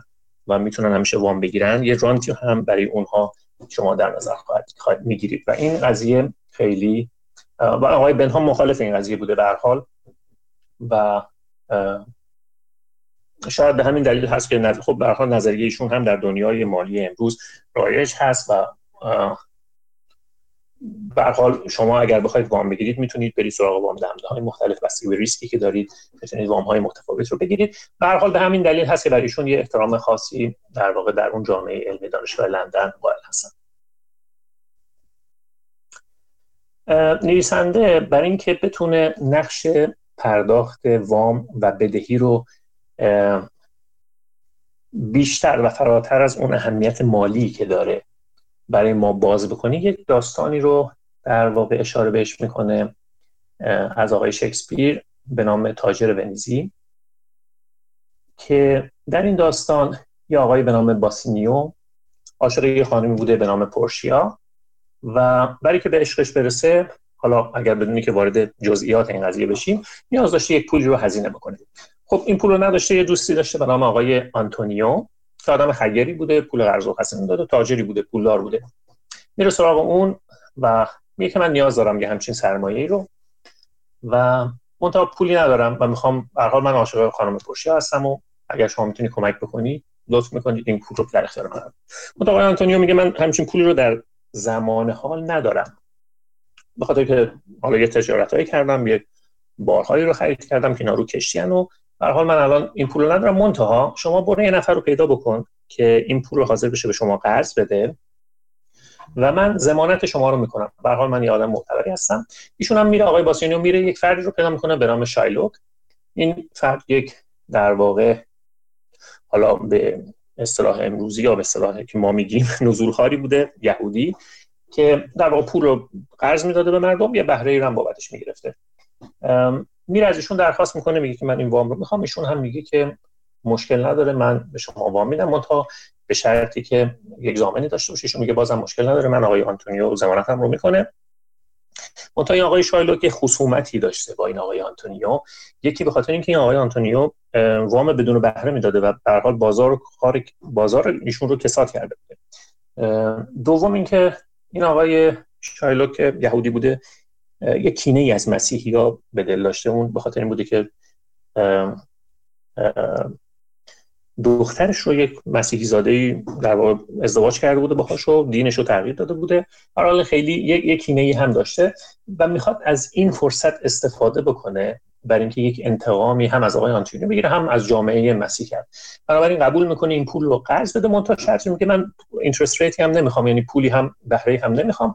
ولی اگر شما نتونید پول رو در اون تاریخ خاص پرداخت بکنید من در ازاش یه گوشت بدن آقای آنتونیو رو در واقع باید یه میزان مشخصی ببرم. حالا این عبارتی است که الان هم هنوز استفاده میشه میگن a pound of flesh توی انگلیسی و معمولا وقتی استفاده میشه که شما می‌خواید یک جریمه همچین سنگینی رو و بزرگی رو برای یک فردی در نظر یا برای یک شرکتی در نظر بگیرید. تا در این داستان همون معنای در واقع تحت لفظیش استفاده شده و شاید این این در واقع این عبارت که الان رایج هست از اینجا در واقع از این داستان گرفته شده که و استفاده میشه در حالا در زبان امروزی. منتها نه به اون معنی. خب این آقای آنتونیو هم در واقع خب فکر می‌کرده که خب تاجر چیزی بوده فکر می‌کنه میگه مشکل نداره من این پول رو میدم شما و این جریمه رو قبول می‌کنم اگر نتونستم بدن داستان به این نحو میشه که حالا این تو اون بره خاص ایشون شکست مالی می‌خوره و نمی‌تونه پرداخت کنه. و این آقای شارلوک هم اصرار می‌کنه که میگه من باید دیگه حالا اون تنبیهی که براش در نظر گرفتیم رو اجرا بکنیم. میرن دادگاه و می‌خوان اجرا بکنن. اون آقای باسینیو که در واقع آقای آنتونیو رو در این در این ماجرا قرار داده بوده این شکل پولی رو از اون خانمش قرض می‌گیره. خانم پورشیا و میاد دو برابر اون پولی رو که قرض گرفته بوده رو به آقای شایلوک می‌خواد بده. متأ قبول نمی‌کنه. میگه که من اصلا دنبال پول نیستم اینجا. من باید اون تنبیه رو انجام بدم و به حال اصرار می‌کنه به این قضیه. متا اون خانم پرشا آدم خانم باهوشی بوده و یک مشاوری هم داشته نام آقای بالتازار که وکیل بوده و سر می‌کنم تو قوانین اینها در میرن و میرن تو دادگاه. به دادگاه میگن که آقا خب ایشون تو قرارداد نوشته که من مثلا نیم کیلو از گوشت بدن آقای آنتینیا رو باید ببرم. منتها نگفته که خونی ریخته بشه. بنابراین شما اگه این کار بکنید و خونی ریخته بشه بعد مدعی ما هستیم. چون در هر حال ما گوشت رو دادیم تازه خونم ریخته شده. یکی یکی که شما اگر بخواید گوشت رو ببرید باید دقیقا یک جوری ببرید که یک گرم هم بالا پایین نباشه. چون اگر شد 500 و مثلا یک گرم یا از اون یک point بالاتر رفت خب دیگه بعد ما مدعیم و خسارت این قضیه هم خیلی بالاست. یا خلاصه کاری می‌کنه که این آقای شایلاک منصرف میشه از داستانش. متا کوتاه نمیاد. بعد میگه شما خب الان قصد جان یک مسیحی رو کردید به عنوان یک خارجی به عنوان یک یهودی و طبق قوانین ونیز شما نصف اموالتون رو باید بدید به دولت نصفش هم بدید به آقای آنتونیو. و حالا اون قاضی که می‌بینه اینجوری شده میگه آقا بذارید بنده خدا بره دیگه. حالا ما میبخشیم اون سهم دولت رو. منتها این خانم پشت میگه باشه شما ببخشید ولی ما نمیبخشیم سهم خودمون رو. می‌خوایم. آخرش مجبور می‌کنن این بنده خدا رو که یهود از یهودیت دست برداره و مسیحی بشه و این داستان حالا داستانی است که شکسپیر نوشته و هدف از بیان این داستان در واقع اشاره به این داستان اینه که باز هم نویسنده می‌خواد تاکید کنه که بدهی صرفا رد و بدل کردن یک پول نیست و می‌تونه تاثیرات زیادی رو در ارتباطات ما در زندگی ما داشته باشه. زمینه که اون آدم هایی که در واقع تو این داستان به عنوان نقش اصلی معرفی شدن همه اینها به نوعی وامدار همدیگه میشن. در واقع به جز پول مثلا آقای باسانیو در واقع وامدار خانمش میشه بخاطر این مشکل آقای آنتونیو رو حل می‌کنه. آقای آنتونیو به حال وامدار اون خانم هست وقتی که جونش رو نجات میده. و و این روابط به نوعی همه یک جوری لوریج و یک جوری در واقع استفاده یعنی وامدار بودن وام، به نوعی وامدار بودن هست. این این رو در واقع فکر می‌کنم اینجوری نویسنده می‌خواسته این مبحث رو باز کنه تو این فصل. بعد آقای نویسنده توضیح میده که چرا اصلا ما از عبارت لوریج استفاده می‌کنیم. چرا در دنیای finance به جای اینکه بگن ما بدهکار هستیم به جایی که بگن پولی رو قرض گرفتیم از مردم میان میگن که لوریج کردیم. خب میگه که خب این عبارت با کلاس‌تریه و اونایی که در واقع توی finance مشغول به کار هستن ترجیح میدن یک عبارتی رو احساس می‌کنن که مثلا اطرافیان رو بهتر impress می‌کنن وقتی که مورد تاثیر قرار میدن وقتی که استفاده از کلمه لورج می‌کنن وگرنه در, در, در واقعیت هیچ معنی جز اینکه شما یک پولی رو قرض بگیرید و در راستای اهدافتون استفاده کنید وجود نداره. ضمن اینکه روی این قضیه هم خیلی احساساتی میشن و یک عبارت به نوعی ناموسی براشون محسوب میشه. به خاطر اینکه موفقیت های بسیاری از این طریق رقم خورده و در این حال شکست های بسیار بزرگی با لورج کردن در دنیای در صنعت مالی دنیا اتفاق افتاده. خب یه سوالی مطرح میشه که ما چطور می‌تونیم به طور صحیح از اهرم کردن یا لورج کردن استفاده کنیم؟ خب برای اینکه در واقع بتونیم یه خورده بیشتر به این سوالمون به جواب این سوالمون بپردازیم لازم هست که یک تعریفی رو از اهرم در واقع داشته باشیم. خب تعریف مکانیکی اهرم چیه؟ خب خیلی از ما می‌دونیم. اهرم یک شما فرض بکنید یک یک میله یا یک مثلا چوب بلند داشته باشید و بتونید اون رو روی یک تکیهگاهی قرار بدید و یک جسمی رو جابجا کنید که در حالت عادی شاید خودتون نمی‌تونستید جابجا کنید. آقای عرشمیدوس یک جمله جالبی داره. میگه که شما یک اهرم به اندازه یک اهرم بلند به اندازه کافی. به من بدید و یک تکیهگاه هم در اختیار من قرار بدید و من با اون می‌تونم دنیا رو براتون جابجا بکنم. و عملا می‌خواد بگه که نقش اهمیت اهرم رو توی این جملهش در واقع بیان می‌کنه که چه کارهای بزرگی با اهرم کردن و یا قرض گرفتن پول ما می‌تونیم انجام بدیم. و این همون چیزی که در واقع بسیار از آدم ها مثل مردم عادی دانشجوها خریداران خونه با همین امید از این از این ابزار استفاده می‌کنن خب بذارید یه مثال بزنیم توی خرید خونه. فرض کنیم ما 100 دلار داریم و می‌خوایم با این 100 دلار خونه بخریم. دو تا option داریم اینجا. یک آپشنمون برید هست که بریم یه خونه 100 دلاری بخریم. که خب شاید option خیلی هیجان انگیزی نباشه منتها یه option دیگه یا یک اختیار دیگه یا انتخاب دیگه ای که داریم این هست که بریم و 80 درصد ارزش اون خونه رو لورج کنیم از اهرم استفاده کنیم معادل 400 دلار وام بگیریم و یه خونه 500 دلاری بخریم. خب ببینیم تو این دو حالت چه تفاوتی چه تفاوتی وجود داره. توی حالت وقتی شما میری خونه 100 دلار می‌خرید دارایی شما همون 100 دلار هست. وقتی هم که یک خونه 500 دلار می‌خرید باز هم دارایی شما فرق نکرده. باز هم شما 100 دلار دارین ما بقیه خونه متعلق به اون وام دهنده ای هست که خونه رو وام رو در اختیار شما قرار داده. منتها تفاوت اصلی اینه که در حالت دوم دارید شما توی خونه بسیار بزرگتر، لوکستر، زیباتر و گرانتری زندگی می‌کنید و عملا لوریج به شما اجازه داده توی خونه زندگی بکنید که در حالت عادی حق زندگی کردن در اون رو نداشتید. قرض کردن توی تحصیلاتم برای تحصیلاتم به همین شکله. یعنی خیلی وقتا ممکنه ما با توجه به محدودیت های مالی که داریم قدرت تحصیل در مثلا فلان دانشگاه رو نداشته باشیم. منتها میریم یک وامی می‌گیریم و هزینه اون تحصیلات می‌کنیم. چرا که می‌دونیم که اگر فارغ تحصیل بشیم می‌تونیم اون هزینه رو جبران کنیم. ضمن می‌تونیم یک زندگی بهتری رو داشته باشیم. پس قرض می‌کنیم برای اینکه به فرصت ها دسترسی داشته باشیم.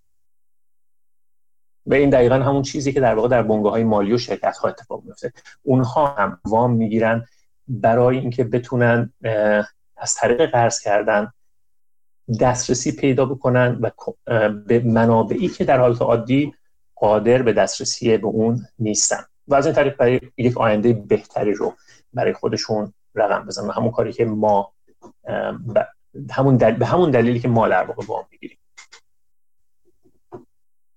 خب حالا اگه برگردیم به همون مثال خرید خونه شما فرض بکنید امروز که خونه رو خریدید فردای اون روز خونه ده درصد قیمتش افزایش پیدا کنه و ما میایم بررسی بکنیم ببینیم که خب تو این دوتا حالت یا حالتی که شما وام گرفتید وقتی اون افزایش قیمت اتفاق میفته در بازار مسکن چه اتفاق برای شما میفته و وقتی که وام نگرفتید چه اتفاق میفته؟ اگر وام نگرفته باشید ده درصد افزایش قیمت خونه یعنی که اون خونه 100 دلاری شما میشه 110 دلار. خب شما اینجا دارایی هاتون 10 درصد افزایش 10 دلار به دارایی شما اضافه شده. ولی اگر اون خونه 500 دلاری رو خریده باشید یعنی لورج کرده باشید 10 درصد اون مبلغ میشه 50 دلار 10 درصد 500 دلار. و عملا دارایی شما 50 دلار بهش اضافه شده. پس شما با لورج کردن 50 درصد به دارایی خودتون اضافه کردید. و این در حالتی اتفاق افتاده که مارکت فقط 10 درصد افزایش پیدا کرده. یا قیمت مسکن در بازاری که هستید شما 10 درصد افزایش بده تو خب بذارید از اون طرف قضیه نگاه کنیم. قرار نیست که همیشه بازار مسکن 10 درصد افزایش پیدا کنه. گاهی کاهش پیدا می‌کنه.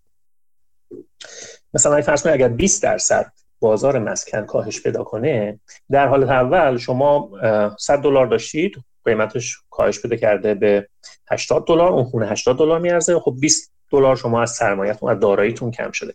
ولی در حالت دوم که خونه 500 دلاری رو خریدید 20 دلار معادل 100 20 درصد معادل 100 دلار میشه. عملا دارایی شما به صفر تبدیل میشه. یعنی یک خونه دارید که الان 400 دلار میارزه که اگر مجبور بشید بفروشید باید بفروشید. 400 دلار رو بانک رو بدید.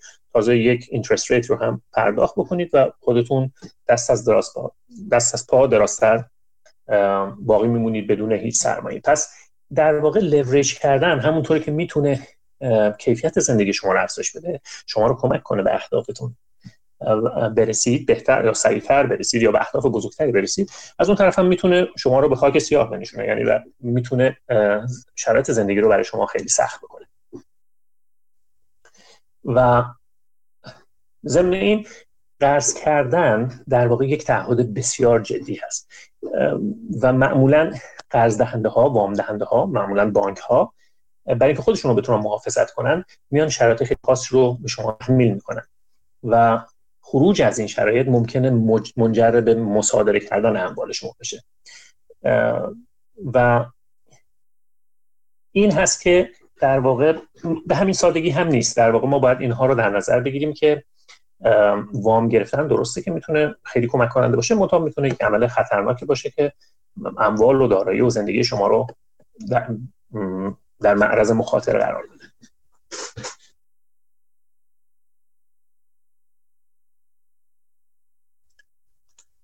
خب اگر برگردیم به داستان شرکت ها چقدر این شرکت ها باید وام بگیرن؟ خب فرض کنید که الان صحبت کردیم راجع که چه مزایایی می‌تونه وام داشته باشه. حالا می‌خوایم وام بگیریم. چقدر باید وام بگیریم؟ و حالا اگر شما شرکت صاحب یک شرکت هستید مدیر عامل شرکت هستید می‌خواید وام بگیرید. چه, چه موضوعاتی رو باید برای وام گرفتن در نظر بگیرید؟ خب اولین چیز اینه که میزان ریسکی که این وام گرفتن به شما تحمیل می‌کنه. شما باید محاسبه کنید. خب من این وام رو می‌گیرم. 100 میلیون 200 میلیون هر چقدر. خب این چه ریسکی رو؟ من چقدر باید پس بدم؟ چقدر طول می‌کشه؟ و این تعهدات مالی چه ریسکی رو متوجه من می‌کنه؟ یک موضوع دیگه که معمولا شرکت ها در نظر می‌گیرن و شما باید در نظر بگیرید اینه که وقتی که وام می‌گیرید روی اون بهره ای که در واقع شما به بانک پرداخت می‌کنید یک معافیت مالیاتی به شما تعلق می‌گیره. یعنی دولت برای که حالا احتمالا تشویق کنه مردم رو به وام گرفتن میگه که شما من مالیات کمتری از شما می‌گیرم. اگر شما مجبور باشید که یک بهره رو به قرض دهندتون پرداخت بکنید. بنابراین از یک طرف شما باید یک, با... یک trade off بکنید اینجا یک بالا پایینی بکنید یک ارزیابی بکنید. بگید که خب من یک ریسکی رو متحمل میشم از اون طرف هم یک معافیت مالیاتی دارم.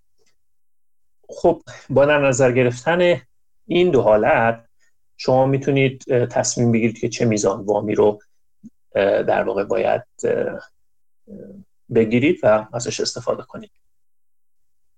مطابق یه نکته دیگه که باید در نظر بگیرید که میزان اگر وامی رو بیاید بیش از حد بگیرید و میزان وامی که می‌گیرید بیش از یه حدی بیشتر باشه خب می‌تونه خیلی مشکلات زیادی رو برای شما ایجاد بکنه. و یه مفهومی در واقع اینجا باز میشه توی این کتاب اینجوری بخش. به نام تا خرخر زیر قرض رفتن. حالا اینجوری من ترجمهش کردم. منتها بکنم روایت انگلیسیش می‌شد که overhang debt و مثل حالتی شما تصور بکنید که قرض از شما ویزون شده. یعنی اینقدری قرض کردید که در واقع تو خیابون راه برید همه می‌بینن که شما آدم مقروضی هستید. حالا من اینجوری ترشم ما, ما تو فارسی فکر کنم میگیم که طرف تا خرخر خودشو زیر قرض بود میگه که این خیلی کار خطرناکه. یعنی شما وقتی می‌خواین وام بگیرید باید یه حدی در واقع برای این در نظر بگیرید. چرا که اگر شما وامی رو بگیرید که نتونید از عهده پرداختش بر بیاید این باعث میشه که پایداری شرکت شما اون business ی که شما دارید به مخاطره بیفته. و از خطراتی که می‌تونه براتون وقتی که کارمندای شما ببینند که شما دارید واقعا دست و پا می‌زنید بتونید که پرداخت بکنید و این کار براتون سخت شده خب اینا ممکنه کارمنداتون از دست بدید از اون طرف مشتری هاتون هم وقتی ببینن که شما یک شرکتی هستید که دچار مشکل شدید خب اونا هم ممکنه خریدشون رو از شما متوقف کنن تأمین کننده هاتون supplier اتون به همین ترتیب ممکنه نگران باشن به شما در واقع محصولاتشون رو ارائه نمیدن. و خلاصه شما در یک شرط بسیار پیچیده ای قرار می‌گیرید. بنابراین باید خیلی مراقب باشید به عنوان یک متصدی شرکت یا یک مدیر عامل شرکت که چه میزان وامی برای شما مناسب هست و چه مقدار باید لوریج بکنید. یه موضوع دیگه که در واقع این کتاب خیلی کوتاه بهش می‌پردازه بحث استفاده private equity ها هست از وام. و خب اینا چی کار می‌کنن؟ اینها در واقع شرکت هایی رو انتخاب می‌کنن که در عین حالی که یک business خیلی stable و پایداری رو دارن یعنی business model شون business خیلی قرص و محکمی هست در این حال وام زیادی هم ندارن و خب اینا عملا اینجور شرکت ها گزینه خوبی هستن برای private equity ها که برن این شرکت ها رو از طریق وام گرفتن. یعنی خود این private equity ها میرن می‌بینن این شرکت وام نداره سود خوبی هم داره business model خوبی هم داره میرن یه وام سنگینی می‌گیرن میان در واقع سهام اون شرکت رو می‌خرن پول اون سهامدارانشون هم بهشون پس میدن.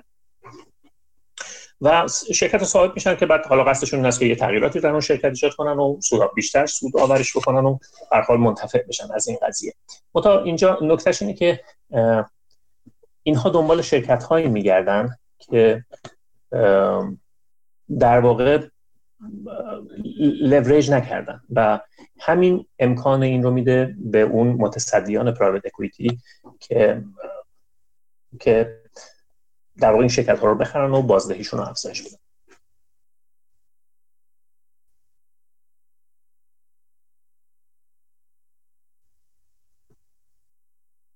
خب یه مقدار برگردیم به زندگی شخصی و از دنیای finance دوباره فاصله بگیریم. نویسنده مدام این رفت و برگشت رو داره و وارد بحث لوریج در finance میشه و باز هم برمیگرده به مثال هایی از لورش کردن در زندگی شخصی. خب به صورت کلی ما چرا وام می‌گیریم؟ فکر کنم قبلا هم گفتم قصد ما وقتی که وام می‌گیریم این هست که در واقع به یک فرصت هایی دست پیدا کنیم به یک امکاناتی دست پیدا کنیم که به تنهایی نمی‌تونستیم این کارو بکنیم. خب یه مثال دیگه این هست که یک یه مثال دیگه از مواردی که ما به تنهایی نمی‌تونیم در واقع یک کیفیتی از زندگی دست پیدا کنیم. وقتی است که ما برای اینکه زندگی بهتری داشته باشیم نیاز داریم که دوست خوب داشته باشیم. نیاز داریم که ازدواج کنیم. نیاز داریم که بچه داشته باشیم. و نیاز داریم که مثلا فرض کنیم ارتباطی با همکارانمون داشته باشیم. هم توی این اتفاق توی همه این موارد در واقع یک ارزشی به زندگی ما اضافه میشه که ما به صورت تنهایی نمی‌تونستیم به اون دست پیدا کنیم. و این, این همون مفهومی که من در ابتدا گفتم یک مفهوم دیگه ای از وام گرفتن هست. و شما متعهد میشید در قبال در, در قبال دوستانتون اطرافیانتون همسرتون که در ازای همراه شدن با شما در زندگی در واقع و اینکه یک امکاناتی رو یک تجربیاتی رو امکانش رو به شما میدن شما هم یک تعهدات رو در مقابل اونها قرار میده و این این یکی از اون حالت هایی است که ما می‌تونیم کیفیت زندگیمون رو افزایش بدیم از طریق قرض گرفتن از طریق اهرم کردن.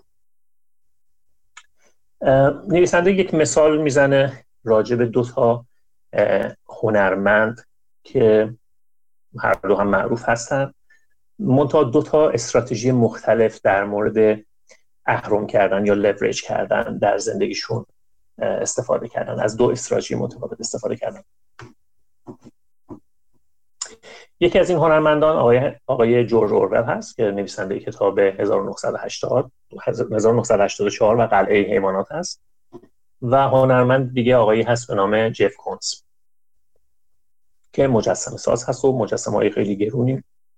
در واقع ساخته یکی از معروف ترین مجسمه هاش مجسمه ملوان زبل هست که فکر کنم 28 میلیون دلار این مجسمه رو اخیرا فروخت. خب این دوتا این دوتا هنرمند در واقع دوتا نحوه متفاوتی در مواجهه مواجهه با قرض گرفتن در زندگیشون داشتن. آقای جورج اورول در سالهای بعد از جنگ جهانی دوم که حالا شرایط اقتصادی کشورها خوب نبوده روزنامه نگاری بوده و کارش بوده که در واقع برای مجلات مختلف برای روزنامه های مختلف مطلب می نوشته و خب این, این قضیه هم از زندگی خستش کرده بوده. یعنی احساس می‌کرده که یک کار بیهوده ای رو انجام میده مجبور لغات زیادی رو بنویسه مفاهیم خیلی عمیقی در نوشته هاش نبوده و یه جایی به دوستش میگه که من الان احساس می‌کنم مثل یک پرتغال مچاله شدم. و اینجا تصمیم می‌گیره که خب متحد بوده به افراد مختلف دوستان مختلف روزنامه های مختلف و این تعهدات زیاد خستش کرده بوده. و تصمیم می‌گیره میره در واقع گوشه عزلتی رو انتخاب می‌کنه میره تو یک جزیره ای از جزایر اسکاتلند در جزیره دوردستی و به تنهایی زندگی می‌کنه بدونی که تعهدی به کسی داشته باشه یک زندگی فقیرانه ای رو انتخاب می‌کنه و در اون زندگی فقیرانش هست که چندین سال طول می‌کشه اون کتاب سال هزار کتاب 1984 رو می‌نویسه که در واقع شاهکاری بود و بسیار هم موفق میشه. عملا یک زندگی بدون لوریج بدون اهرم بدون تعهد رو انتخاب می‌کنه برای اینکه به اهدافش برسه. خب این این, یه روش زندگی هست که ممکنه خب بعضی افراد در زندگیشون انتخاب کنن و کماکان موفق باشن. هنرمند دیگه آقای جف کونس برعکس آقای جورج اوور کاری که می‌کنه اینه که پروژه هایی رو تعریف می‌کنه پروژه های هنری رو تعریف می‌کنه که به راحتی یک فرد به تنهایی نمی‌تونه انجامش بده. چون این پروژه اینقدر هزینه هاشون سنگین هست که شما قطعا نیاز دارید برای وام گرفتن. یعنی کاری که می‌کنه مثلا پروژه هاشون 20 سال طول می‌کشه 100 نفر یک کارگاهی رو در واقع اجاره می‌کنه و اینها مشغول هستن تا اینکه این پروژه بعد از 15 سال 20 سال 25 سال ساخته میشه و این کار هم امکانش نیست مگر اینکه شما لورج کنید و ایشون در واقع یک فردی است که میره ایدهاشو به آدمای ثروتمند مطرح می‌کنه میگه من همچین ایده ای دارم و مطمئنم اگر ساخته بشه ما می‌تونیم یک درآمد خوب ایده رو بفروشیم و اون هنر رو بفروشیم و تبدیلش کنیم به پول و شما می‌تونید در این قضیه سرمایه گذاری کنید. و هنرش این هست که پول رو تبدیل به هنر می‌کنه و نه اینکه هنر رو به پول. خب این یه مثالی در واقع هست که نویسنده همونطور که گفتم از دو تا استراتژی مختلف که ما هم می‌تونیم توی زندگیمون بستگی به اینکه چه فردی هستیم توانایی هامون چی هست سلایقمون چی هست برای زندگی خودمون انتخاب بکنیم. و هر دو اینها می‌تونه منجر به موفقیت بشه. من تا بستگی داره شما کی هستید و طبیعت شما چیه و چه توانایی هایی دارید و کدوم یک از این استراتژی ها می‌تونه برای شما بهتر باشه.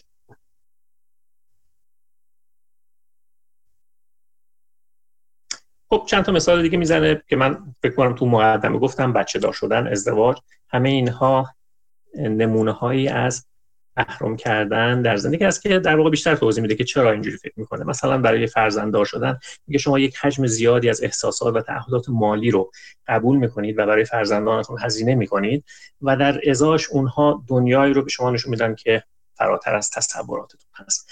به نوعی از این طریق برگشت اون سرمایه گذاریتون رو می‌بینید. در واقع اینجا به نظر می‌رسه که فرزندان هستن که لوریج می‌کنن و از اهرم پدرانشون استفاده می‌کنن. همونطور که خود پدران و مادران هم در زمانی فرزندانی بودند که پدران و مادرانشون براشون هزینه کردن. و از این طریق در واقع اهمیت این مبحث اهرم کردن رو به نوع دیگه مجددا highlight می‌کنه نویسنده.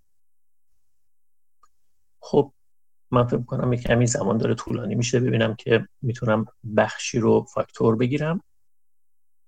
خب اجازه بدید باز برگردیم به دنیای بیزنس.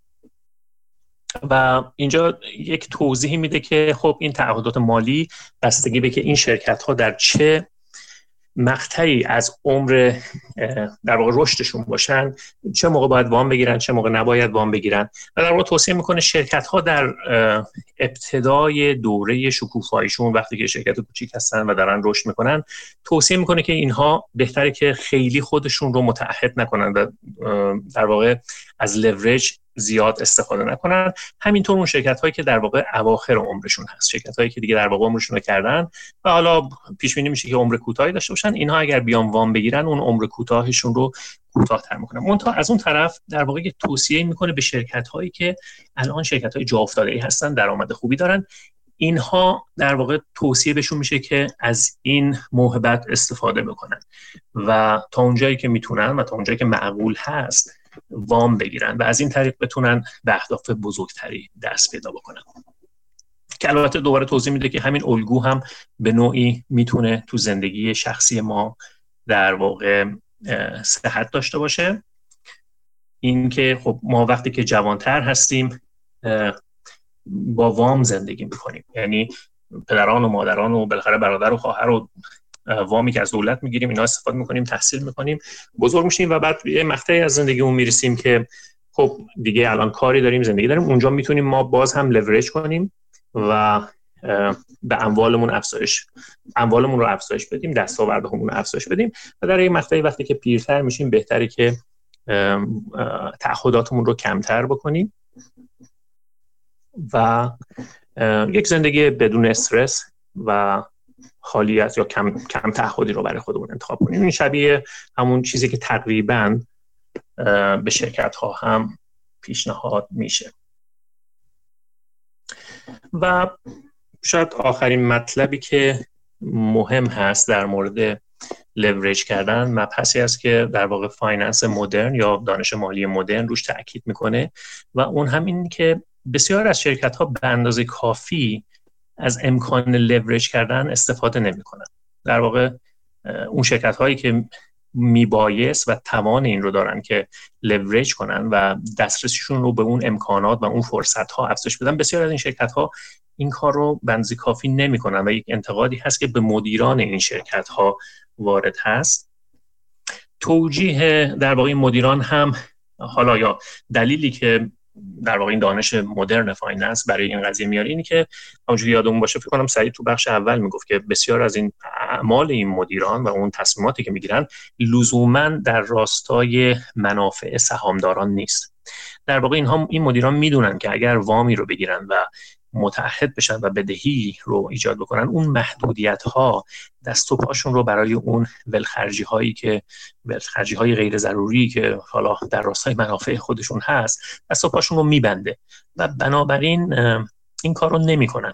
و خب این انتقادی هست که بهشون وارد هست و از نظر حالا بسیاری از محققان بازارهای مالی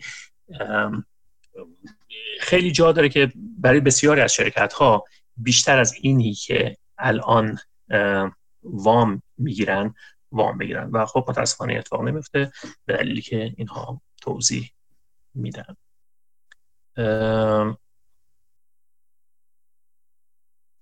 خب آخرین پاراگراف مربوط میشه به یه تحقیقی که تو دانشگاه هاروارد انجام شده. اینجا باز ما برمیگردیم به مفهوم لورش کردن در زندگی شخصی خودمون.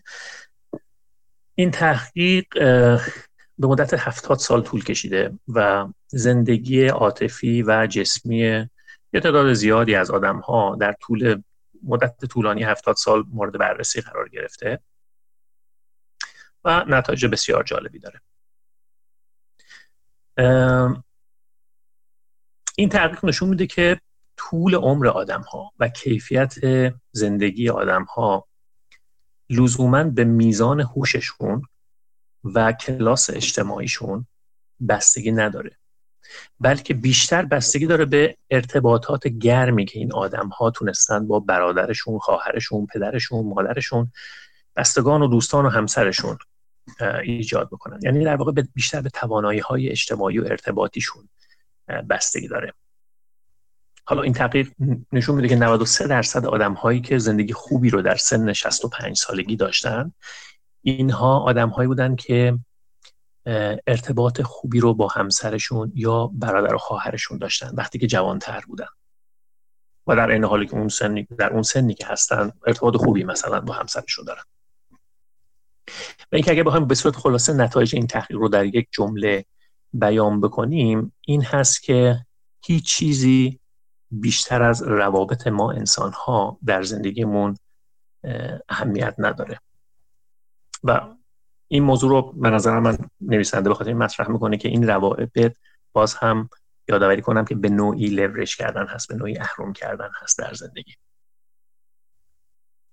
تعهد ما به دیگران در واقع نه تنها ما رو قدرتمندتر می‌کنه بلکه از لحاظ عاطفی هم باعث میشه که کیفیت زندگی ما افزایش پیدا کنه و کمک می‌کنه ما بتونیم زندگیمون رو بهتر بهتر اداره بکنیم. همینطور هست ارتباط ارتباطات ما در محیط کار. در واقع اگر ما بتونیم یک شخصیت قابل احترامی رو در محیط کار و در محیط و اجتماع خودمون از خودمون ارائه بدیم و انسان خوشنامی باشیم این قضیه می‌تونه به ما کمک بکنه که توانمندتر بشیم برای ایجاد تغییرات مثبت و بزرگ در حوزه کاریمون و زندگیمون و از این طریق موفقیت بزرگتری رو کسب بکنیم. و اینکه در نهایت یادآوری می‌کنه که همونطوری که آقای بندهام معرفی می‌کنه پیشنهاد می‌کنه زندگی کردن فراتر از منابع خودمون اصلا یک کار غیر اخلاقی نیست بلکه می‌تونه یک دستورالعملی باشه برای اینکه ما بتونیم زندگی پربارتری رو داشته باشیم و چگونگی این استفاده کردن از این اهرم های متفاوت در زندگی مالیمون و در زندگی شخصیمون. خب این مسئله شخصی هست. منتها اون هست که تعیین کننده این هست که نهایتا ما چه نوع زندگی رو خواهیم داشت. خیلی ممنونم جان من فکر کنم کمی هم طولانی صحبت کردم و اتمام می‌کنم در واقع. این تمام شد صحبت من و خلاصه گوی من. یا شاید خیلی هم خلاصه نبود. توضیح من راجع به این فصل ششم کتاب. ممنونم. ممنونم مهدی جان. مرسی. فصل خیلی خوبی بودش راجع به لورج به نظرم جا داره این فصل که حالا دوستان بخونن یا گوش میدن یا به هر طریق خیلی بهش فکر کنن. این کلمه کلیدی لورج در واقع این هستش که از منابعی ورای توانایی های خودمون استفاده کنیم. اگر اینو نگاه کنیم به این موضوع نگاه کنیم خیلی مفهوم عمیقیه تو دنیا. و اصلا حتی یه قدم بیایم قبلتر کل زندگی بشر یعنی ما به عنوان بشر اگه خودمون در نظر بگیریم موقعیت فعلیمون نتیجه استفاده از همین لورج و اهرمه اگر ما می‌خواستیم محدود به توانایی های فیزیکی خودمون بمونیم مطمئنا هیچ وقت این جایی که هستیم نمی‌تونستیم بمونیم. یک یک حیوانی بودیم در در قسمت های پایین اهرام قدرت و اهرام جنگل و هیچ هیچ وقت, هیچ وقت این جایی که الان هستیم به عنوان در واقع یک جورایی حاکم است حاکم بر سرنوشت سایر موجودات دنیا نبودیم. اینجا از در واقع اون لورج علم استفاده کردیم. حالا درسته که از توانایی های فکری و ذهنیمون بود ولی از همون توانایی های یک اهرم برای خودمون ساختیم و پیشرفت کردیم. این حالا دید کلی ترشه ولی تو, تو زمینه مالی هم همینطور. من خودم یک یک دو سه کلمه از تجربه خودم با لورج بگم. تا مدت های مدیدی من از لورج بیزار بودم بعد از تجربه فارکس و اینا. با اینکه تجربه من تجربه بسیار شیرین و موفقی بود. ولی خب وقتی آشنا شدم و دیدم اتفاقاتی که میفته توی فارکس و استفاده مدام از لورج رو دیدم و دیدم چه خطراتی داده داره. توی سهام اصولا خیلی محتاط عمل می‌کردم در مورد لورج نمودش رو هم در این بودش که من تا مدت های مدیدی سراغ شرکت هایی که بدهی داشتن نمی‌رفتم. چون اون شرکت ها لورج داشتن. حتی اگر من با لورج سهام نمی خریدم و معامله نمی کردم شرکت هایی که داشتم می خریدم هم نمی‌خواستم لورج داشته باشم. و بعد هم عمل نمی‌کرد. یعنی دنبال گشتن دنبال شرکت هایی که اونا از لورج استفاده می‌کنن نمی‌کنن. از اهرم استفاده نمی‌کنن. ایده بدی نیست و ایده بسیار موفقی هم بود اتفاقا. دید کلی من یک اینم چیزش بود مثلا تو سالهای 2018 اینا این پشتوانه رو هم داشت که می‌گفتم نرخ بهره مثلا 2016 17 بسیار پایین بود و اگه بره بالا خیلی از شرکت هایی که به قول مهدی گفت تا خرخره زیر قرض هستن خیلی دیگه ممکنه نتونن از تعهدات جاریشون بر بیان. این از بهره از اهرم پول ارزون وام های ارزون منظور با بهره پایین استفاده کردن و دارن رشد می‌کنن. ولی اون رشد ممکنه واقعی نباشه یا اینکه اگر بهره ها بره بالاتر تصاعدی هزینه هاشون بره بالاتر و تصاعدی سودشون کمتر بشه و این باعث بشه تصاعدی نتونن از عهده بهره هایی که باید اون زمان بپردازن refinance کنن بر بیان این نگاه من باعث شد که خیلی زیادی شاید محافظه کارانه عمل کنم و خیلی از سودها نبرم. قدم بعدی این بود که من برام مهم شد که ساختار سرمایه شرکت ها رو بشناسم. بدونم که خیلی هم عالی. اینا لانگ ترم دت دارن الان از شورت ترم از با کاورج ریشیو و اینا کار کردم فهمیدم چجوری باید ازشون استفاده کنم. اینکه از پس تعهدات کوتاه مدت خودشون برمیان. ولی اینکه من بدونم کپیتال استراکچر اینا یا ساختار سرمایهشون چی هست تاثیر گذاره منظورم این هستش که ببینم میز نوع بدهی که دارن چقدره. چجوری لانگ ترمش چقدره؟ یعنی بلند مدتش چقدره؟ کوتاه مدتش چقدره؟ همون بلند مدت های سررسید هاشون کیه؟ چون بدهی ها سررسید دارن دیگه. مثلا شما می‌تونید ببینید که بله این یک باندی یا یک اوراق قرضه صادر کرده که مثلا دو سال دیگه سررسیدشه. این نرخ بهره رو داره. پس تا اون موقع نرخ بهرهش ثابت هست. یا اصلا منابع تامین بدهی تامین اهرمش چی هستش؟ و همین یک دلیلش این بود که من می‌دیدم کسانی مثل دوباره اشاره می‌کنم. جان مالون استاد استفاده از اهرم های بدهی هستن. استاد این که شما شرکت های جان رو نگاه کنین همشون زیر بدهی هم و همشون بدهی های بالایی هم دارن اتفاقا. ولی نکته جالب که هیچ وقت هیچ کشون به دردسر نمیافتن. و اون موقع که با قدرت کشفلو آشنا شدم. این جریان نقدینگی که جان مالون می‌سازه و اصولا نگاه می‌کنه خیلی خوب من یک شرکتی رو می‌سازم یک ساختاری رو می‌سازم که اگر زیر بدهی میرم در صورتی که نرخ بهره بخواد جابجا بشه در صورتی که هر چیز دیگه که هزینه تأمین سرمایه رو برای من زیاد کنه من قدرت به قدرت قیمت گذاری دارم که می‌تونم اون کشفلو یا جریان نقدینگی خودم رو هم متناسب ببرم بالا.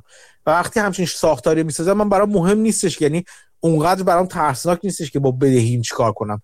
اگر بدهی مثلا هزینه بدهیم بالا بره من چیکار می‌تونم بکنم؟ منم منم فروشم رو می‌برم بالا. یعنی یعنی هزینه ها رو منتقل می‌کنم همون هزینه ها رو منتقل می‌کنم به مشتری.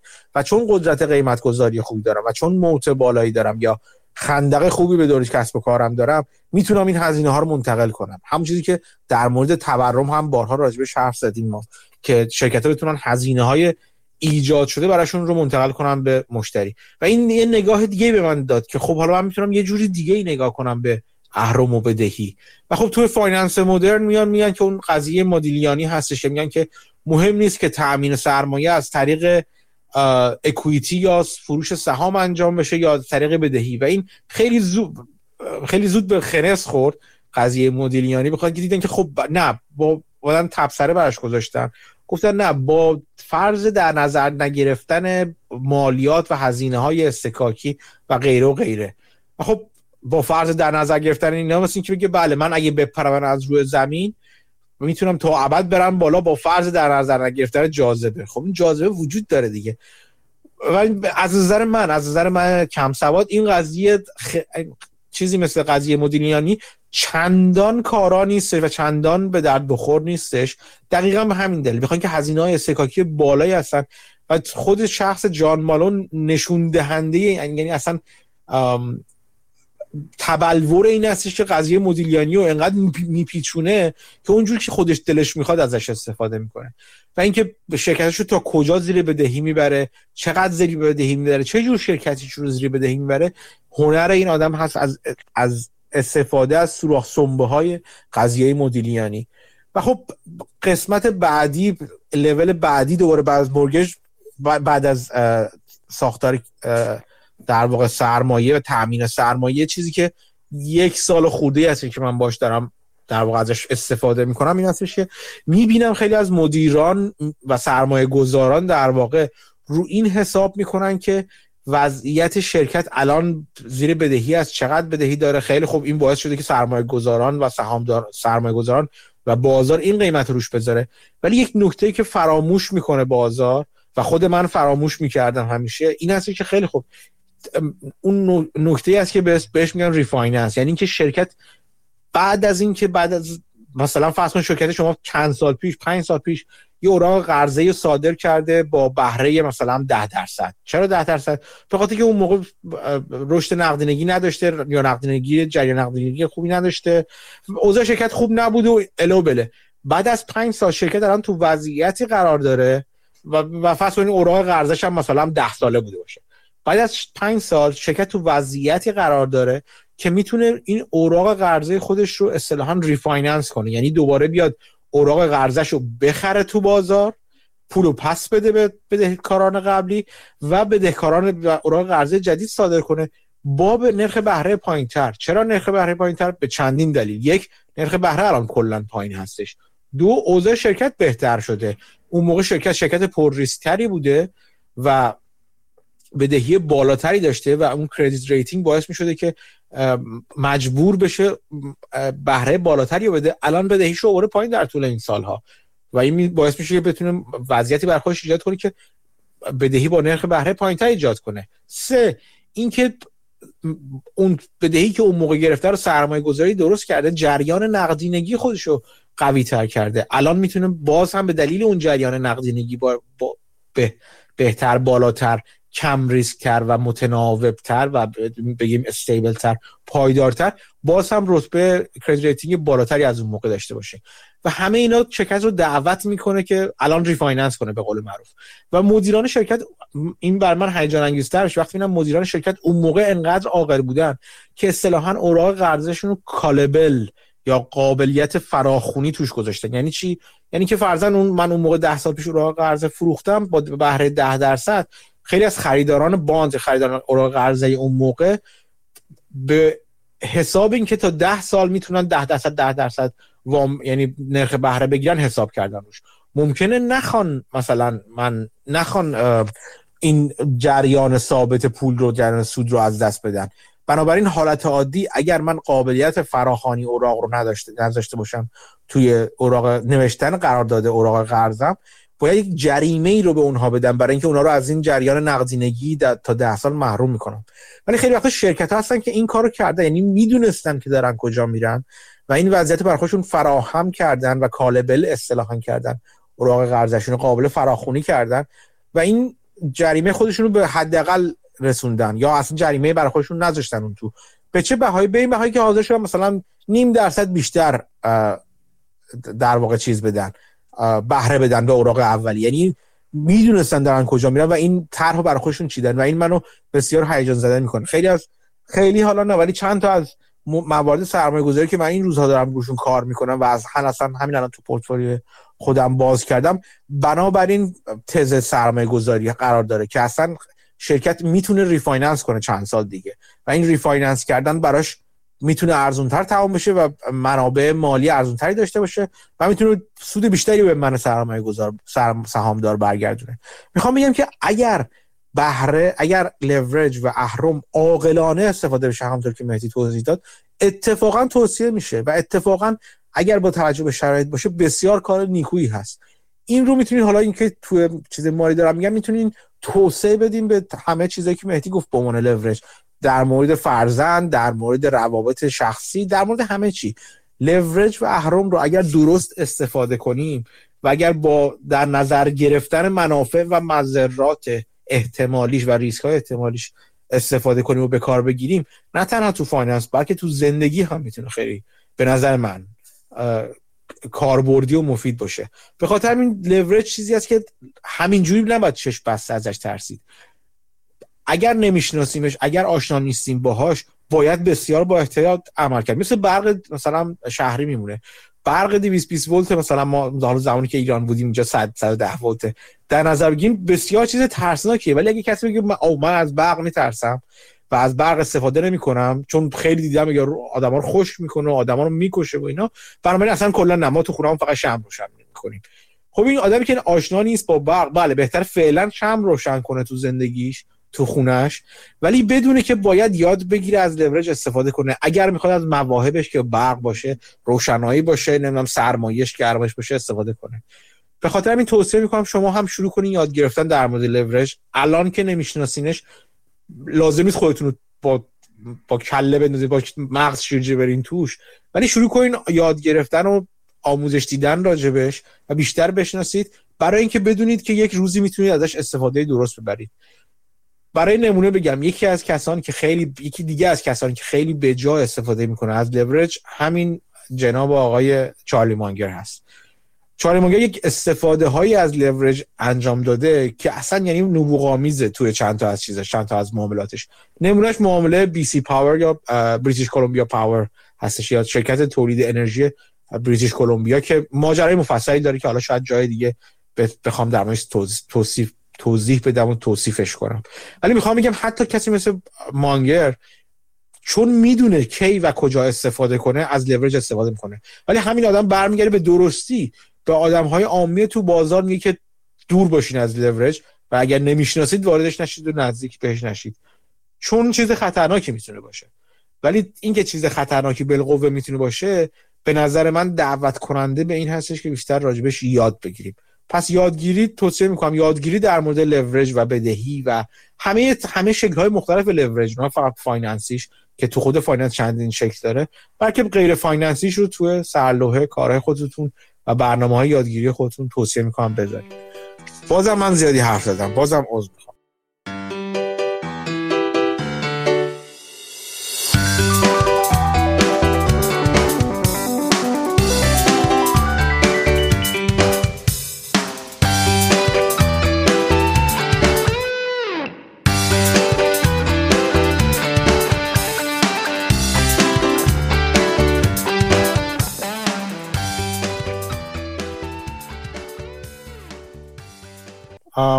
دوست بعدی که می‌خواد فصل بعدی رو توضیح بده فکر می‌کنم پدرام دست بلند کن با پای خودت به مسلخ بیا پدرام. خب خودتو از میوت در بیار و به او که فصل بعدی که فصل هست رو ببخشید. و شما با مهدی من شروع می‌کنم صدای من امیدوارم خوب داشته باشین. خوبه خوبه بگو. بسیار فصل هفت اسمش هست پیش به سوی شکست یا فرار در شکست در آینده یه همچین چیزی. فیلچر فوروارد و ساختار فصل اول توضیح بدم که اصلا چی هست راجع به چی صحبت می‌کنم. یه اپیزود شما فکر می‌کنم راجبش درست کردی در مورد تاریخچه ورشکستگی صحبت می‌کنه. و سرگذشت یکی از بزرگترین مردان تاریخ آمریکا روبرت موریس که در اواخر عمر به دلیل ورشکستگی به طرز خیلی فجیعی درگذشت در فقر و در زندان در اوج بدهی و بعد میاد را به قانون جدید ورشکستگی می‌پردازه و بعد میاد راجع به مسائل اخلاقی مرتبط با ورشکستگی چند مورد از داستانهای اساتیری و یک یکی دو مورد از داستان جریان های ورشکستگی شرکت ها توی دوران اخیر صحبت می‌کنه و نظر چند تا فیلسوف رو هم راجع به این قضیه میاد تعریف می‌کنه. خب حالا شروع من می‌کنم. فصل با اینجاش با این شروع میشه که سال 1789 ژنرال جورج واشنگتن که الان شده بعد از جنگ استقلال شده رئیس جمهور ایالات تازه تأسیس آمریکا. به دنبال اینه که یک کابینه تشکیل بده و برای اوضاع مالی به دنبال یک شخصی هم میگرده که عهدهدار امور مالی بشه در کابینه جدید. یعنی قبل از اینکه حتی منصب خزانه داری به وجود بیاد قرار بوده یک نفر بیاد اوضاع مالی دولت رو به عهده بگیره. خب دو تا گزینه مطرح بوده. یکی رابرت موریس یکی دیگه الکساندر همیلتون. اسمی که توی روزنامه ها و همه جا پخش بوده رابرت موریس بوده. و ولی برخلاف اون چیزی که همه فکر می‌کردن رابرت موریس این پست رو قبول نمی‌کنه و این پست رو میده به همیلتون. حالا یکم صحبت کنیم ببینیم این رابرت موریس اصلا کیه. رابرت موریس یه کودکی سختی داشته در خانواده فقیر متولد میشه. با کار زیاد و کارآموزی این طرف اون طرف خودش رو می‌کشه بالا. این آدم به حدی از شهرت و اعتبار می‌رسه که توی جریان جنگ های استقلال آمریکا تأمین کننده نیاز مالی دولت انقلابی بوده و اصلا لقبی که بهش میدن of the Revolution یعنی سرمایه گذار انقلاب است. جریان مالی انقلاب رو اصلا این آقا مدیریت کرده. ایشون اعلامیه استقلال رو امضا کرده بیانیه کنفدراسیون رو امضا کرده قانون اساسی و ایشون تصویب یکی از امضا کنندگانش بوده. یعنی نشون میده که چه شخصیت بزرگی هست توی تاریخ آمریکا. و نویسنده یه میگه که ایشون یکی از مدیرترین شخصیت های اقتصادی تاریخ آمریکاست. بعد این شخصیت میاد این پست رو رد می‌کنه. این هم بگم که اعتبارش در اون حد زیاد بوده که ایشون می اومده اوراق بدهی به نام شخص خودش صادر می‌کرده و از اون طریق جنگ رو support, support مالی می‌کرده. و میگن که اگر اوراق اوراق صادر شده توسط ایشون نبود توی جنگ یورک‌تاون آمریکایی‌ها شکست خورده بودن و اصلا تاریخ شاید به گونه دیگه ای نوشته می‌شد. حالا این اوراق یک شکل بدوی سفته بوده. بهش میگن اصطلاحا IOU مخفف IOU یعنی من به تو بدهکارم. خیلی ساده بوده که فقط نام بدهکار و مبلغش بود. اصلا تاریخ اینا نداشته خلاصه ایشون این مسند جدید رو نمیپذیره و عوضش میاد میگه که من می‌خوام برم دنبال پول جمع کردن و پول در آوردن و این همه بدهی هایی که تا حالا داشتم این همه هزینه هایی که تا حالا کردم و می‌خوام حالا جبرانش بشه و درآمد کسب کنم. بعد میاد یه شرکتی تأسیس می‌کنه به اسم North America Land Company که این میشه اولین REIT یا real estate investment trust و این آقا توی این شرکت نزدیک 6 میلیون acre زمین داشته. فقط برای مقایسه بگیم که ایالت نیوجرسی 5 میلیون acre ه. و خب این جاهای بسیار مهمی هم در اختیارش بوده. میگن یه بخش بزرگی از غرب نیویورک رو داشته. 40 درصد ناحیه فدرال کلمبیا که پایتخت آمریکا اونجا هست رو داشته. خلاصه که اوضاع شرکتش هم حسابی خوب بود. ولی این فرد این آقای رابرت موریس همیشه یه فرد ناشناخته مونده توی تاریخ آمریکا و توی پاورقی ها ازش یاد می‌کنن. خب دلیلش چیه؟ نویسنده میاد میگه که دلیلش اینه که تاریخ رو درباره برنده ها نوشتن و ایشون یه آدم بازنده ای بود. و همیشه اسمش میگم یا توی پاورقی می اومده یا به صورت ریز یه یا اصلا اشاره نمی شده و اینم به دلیل شکستش بوده. این شرکت North America Land Company با لیوریج زیاد و به صورت خیلی بد اداره می شده و اواسط دهه 1790 شکست می‌خوره.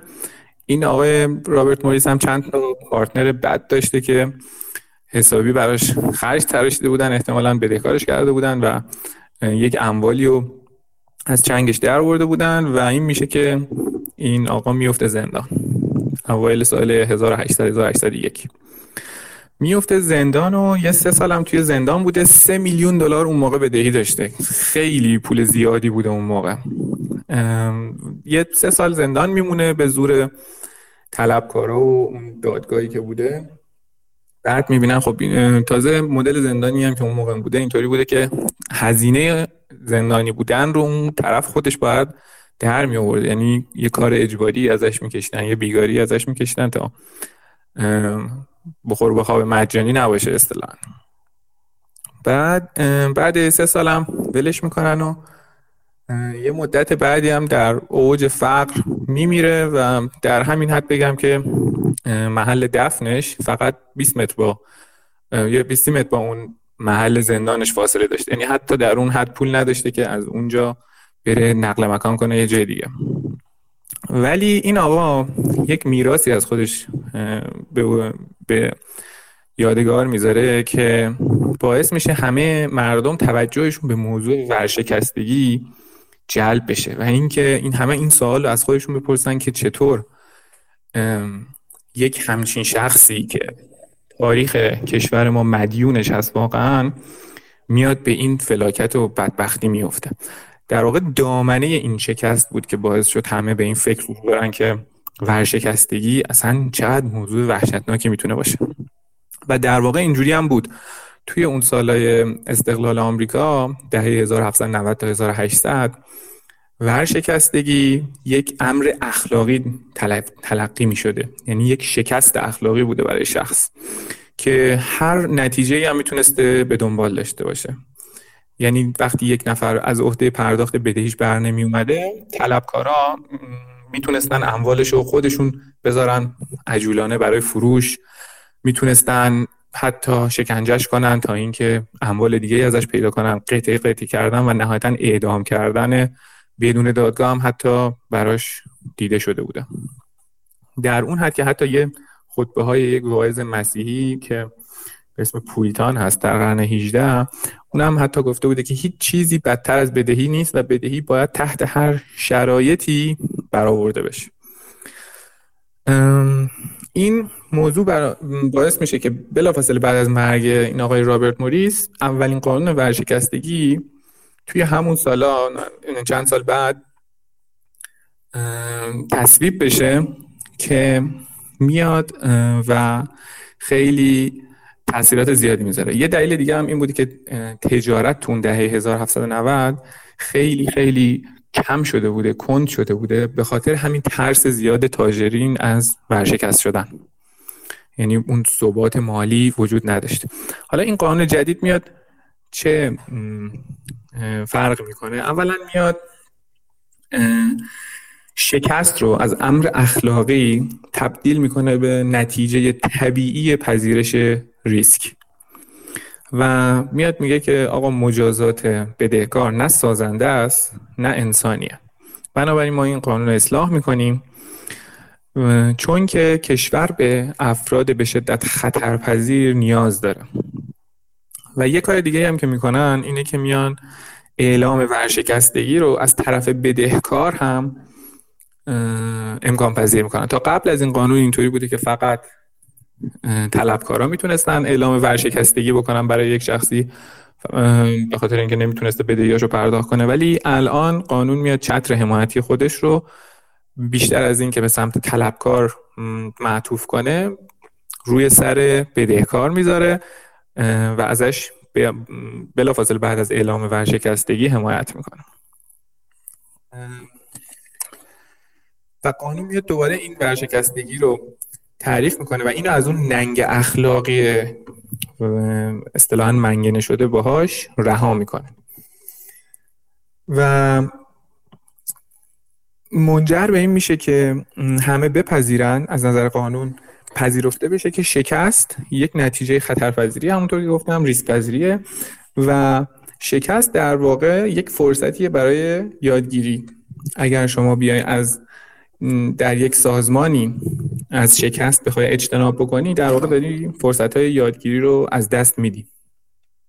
نویسنده اینجا میاد راجع به یه ونچر کپیتالی هم صحبت می‌کنه که خیلی تصمیمات بدی می‌گرفتن اصطلاحا آنتی پورتفولیو داشتن و اینا فرصت سرمایه گذاری توی توی دنیای مدرن و فرصت سرمایه گذاری توی شرکت پیشروی مثل فدکس و گوگل و اپل و فیسبوک و اینا رو از دست میدن. به خاطر همین که اینا توی سازمانشون فرهنگ اجتناب از شکست رو داشتن و میترسیدن از اینکه یک شرکتی سقوط کنه و شکسته بشه و اینا درش سرمایه گذاری کرده باشن. خب برگردیم دوباره همون قرن اوایل سال 1800 گفتم که تبدیل ورشکستگی از مرگ به یه فرصتی برای زایش دوباره کاری بود که قانون می‌خواست انجام بده و این تغییر در روند در روند ورشکستگی باید بلافاصله بعد از اعلام ورشکستگی انجام می‌شد. بعد نویسنده میاد میگه مفهوم زایش و مرگ در رابطه با ورشکستگی توی ادبیات شاید فکر کنید که همینطوری داره استفاده می‌کنم ولی اینطوری نیست. توی ادبیات حقوقی هم هست و شاهدش این که شرکت هایی که خریداران شرکت هایی که ورشکست میشن هیچ ابایی ندارن از اینکه اونا رو کرکس یا مردخور نام ببرن. راجع به این آقای موریس در ادامه سرگذشتش ایشون بعد از این قبل از اینکه به اون زندان بره حالا میاد بیشتر توضیح میده راجع به رفتاری که طلبکارا می‌تونستن با فرد بدهکار بکنن قبل از این قانون ورشکستگی جدید. این آقای موریس قبل از اینکه طلبکارا بگیرنش و زندانی بشه میره فرار می‌کنه به روستایی که محل تولدش بوده. یه مدت اونجا پنهان میشه و طلبکارا هم در به در دنبالش همیشه دنبال فرصتی بودن که پیداش کنن. یه موقعیتی پیدا میشه و پیداش می‌کنن. این آقای موریس انقدر میترسیده که نامه ها رو می‌گفت نمی‌گرفته. نامه هایی که میومده در خونه چون میترسیده بریزن طلبکارا توی همون موقعیت بریزن خونهش رو بگیرن و خودش هم ببرن. و یه موقعی طلبکارا حتی 6 نفر آدم مسلح رو استخدام می‌کنن که بریزن تو خونه این آقا و بگیرن. بگیرنش تا اینکه اینا بدنش تحویل اون دادگاه و دیگه بقیه بعد نویسنده حالا میاد میگه که درگیری این موریس با طلبکارا نه فقط برای موریس بلکه برای طلبکارا هم هزینه بر بود. برای هر دوشون یه بازی دو سر باختی بوده. چرا؟ چون افت ارزش زمین موریس به علت قیمت گذاری که اون دادگاه اون مسئول دولتی می‌کرده و اون عجول بودن بده طلبکارا برای رسیدن به طلبشون باعث شده که اینجا مال از بین بره. و قانون میاد این رو می‌فهمه که مشکل آقا در حفاظت از طلبکارا نیست بلکه درباره حفاظت از بدهکاره در برابر طلبکاری که صبور نیست و می‌خواد اموال رو حیف کنه زود برسه به اون طلبی که خودش داشته. حالا نویسنده میاد که چرا اصلا حفاظت مهمه؟ یک مثالی میاره از یکی از برشکستگی بسیار مهم. توی بحران مالی بزرگ سال 2008 که بانک لیمان برادر ورشکست میشه. خب اون موقعی که قبل از اینکه ورشکست بشه این بانک 600 میلیارد دلار درآمد ارزش کل دارایی‌هاش بوده. و بلافاصله بعد از اینکه ورشکست میشه 75 میلیارد دلار از این کم میشه. به دلیل اینکه اینها برنامه درستی برای ورشکستگی نداشتن. یعنی خود شرکت خود بانک لیمان برادر برنامه درستی برای این کار نداشت. بعد میاد میگه که ورشکستگی منظم اصلا چیه؟ میاد تعریف می‌کنه که ورشکستگی منظم باید چهار تا ویژگی داشته باشه. اولیش اینکه یه دوره اصطلاحا میگه ماندن خودکار. یعنی اینکه بعد از ورشکستگی همه چی آروم بمونه هیچ اتفاقی نیفته. طرح ادعا برای برنامه‌ریزی از طرف طرفین صورت نگیره. اول فعلا بیان فرصت بدم به هم دیگه و نگاه کنم ببینن که چه اتفاقی افتاده. دوم اینکه یه سری داور بیطرف بیان نظارت بکنن روی این فرایند ورشکستگی. و سومیش این هست که شاید مهمترین مرحله باشه اینه که مشاوران حرفه‌ای بانکدارا و وکلا بیان برای کمک رسانی بیان این شرکت رو زیر ذره می‌گیرن مطالعه بکنن نگاه بکنن ببینن عیب این کار کجا بوده. این مرحله یکی از هزینه برترین مرحله هم در این حال هست خاطر اینکه دستمزد این افراد حرفه خب کم نیست. و چهارم اینه که این مشاوران میان به بدهکارا طرح میدن بر اساس اون تحقیقی که روی شرکت کردن. برای این موضوع که چطور میشه به یک روش آینده نگرانه شرکت می‌تونه بیشترین ارزش رو تولید کنه دوباره سرپا بشه و بدهی های خودش رو برگردونه. تاکید اینجا روی این هست که این روش باید آینده نگرانه باشه و نه در فروختن دارایی های شرکت سریع نقد کردنشون و طلب رو سریع صاف کردن. بلکه روی شرکت تمرکز بکنن و اینکه ارزش شرکت حفظ بشه و بشه حتی بیشترش بکن. بعد نویسنده میاد میگه که این مثال این فرایند رو این process رو میشه توی زندگی شخصی هم انجام داد.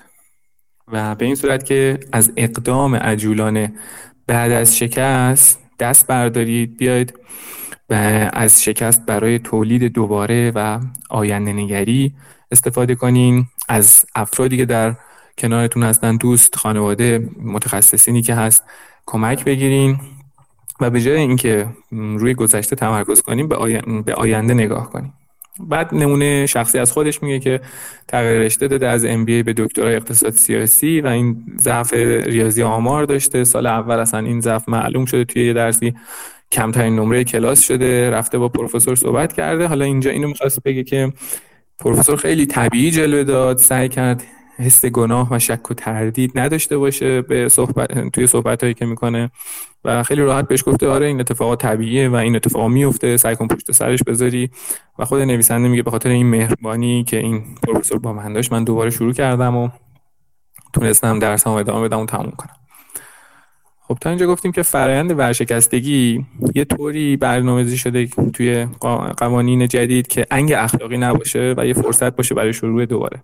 حالا میریم یکم عمیق‌تر که آیا باید راحت ما شکست رو ببخشیم از نظر اخلاقی؟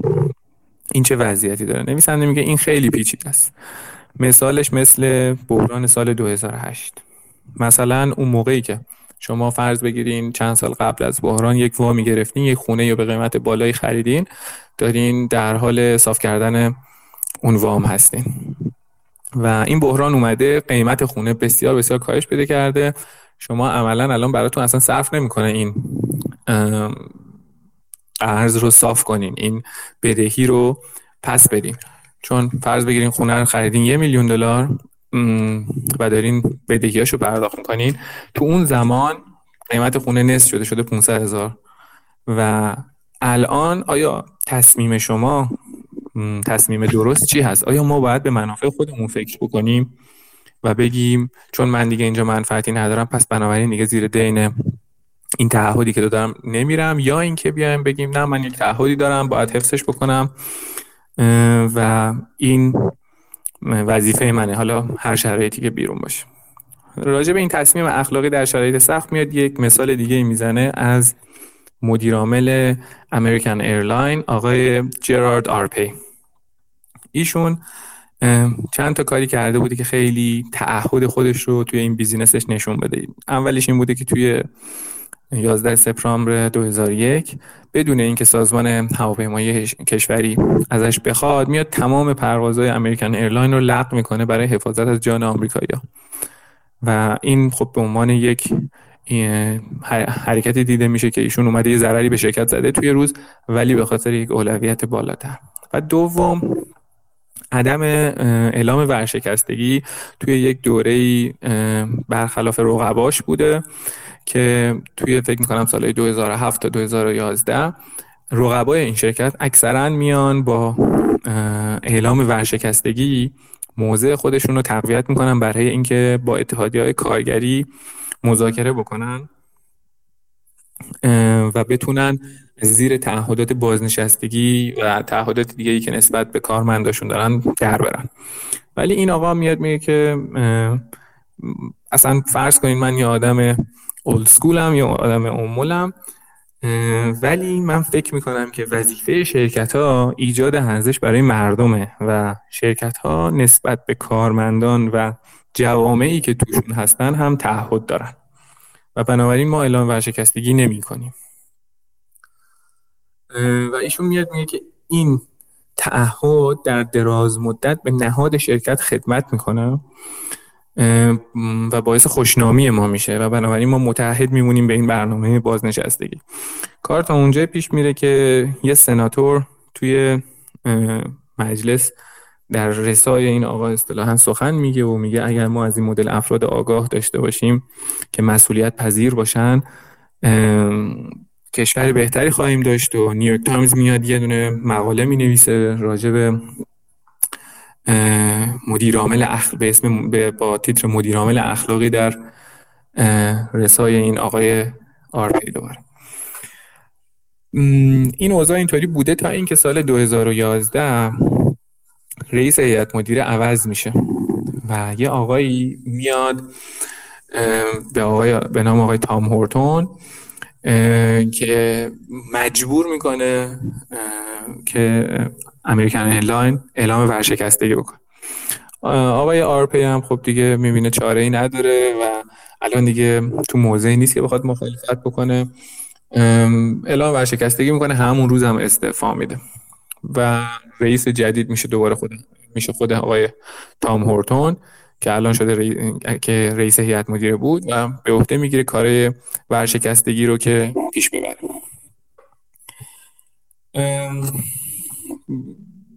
حالا این بریم ببینیم این شرکت American Airline اصلا چه شرایطی داشته اونجا. وکیلی که راجع به این شرایط ورشکستگی صحبت می‌کرده میگه این شرکت American Airline فقط 5 billion 5 میلیارد دلار فقط پول نقد داشت. و اشکالی که در عدم رقابت با رقبا بود توی این مسئله بازنشستگی و قراردادهای کار بود که شرکت نمی‌تونست هزینه خودش رو کم کنه. و با, با استفاده از این قانون حمایتگرای ورشکستگی شرکت میاد چندین قسمت از تعهدات خودش رو فسخ می‌کنه. میاد از این راه در نتیجه رقابت خودش رو رقابتی, رقابتی بودن خودش رو در مقایسه با بقیه می‌بره بالاتر. حالا نتیجه داستان. آیا صرف نظر از تعهدات اشتباه یا نه؟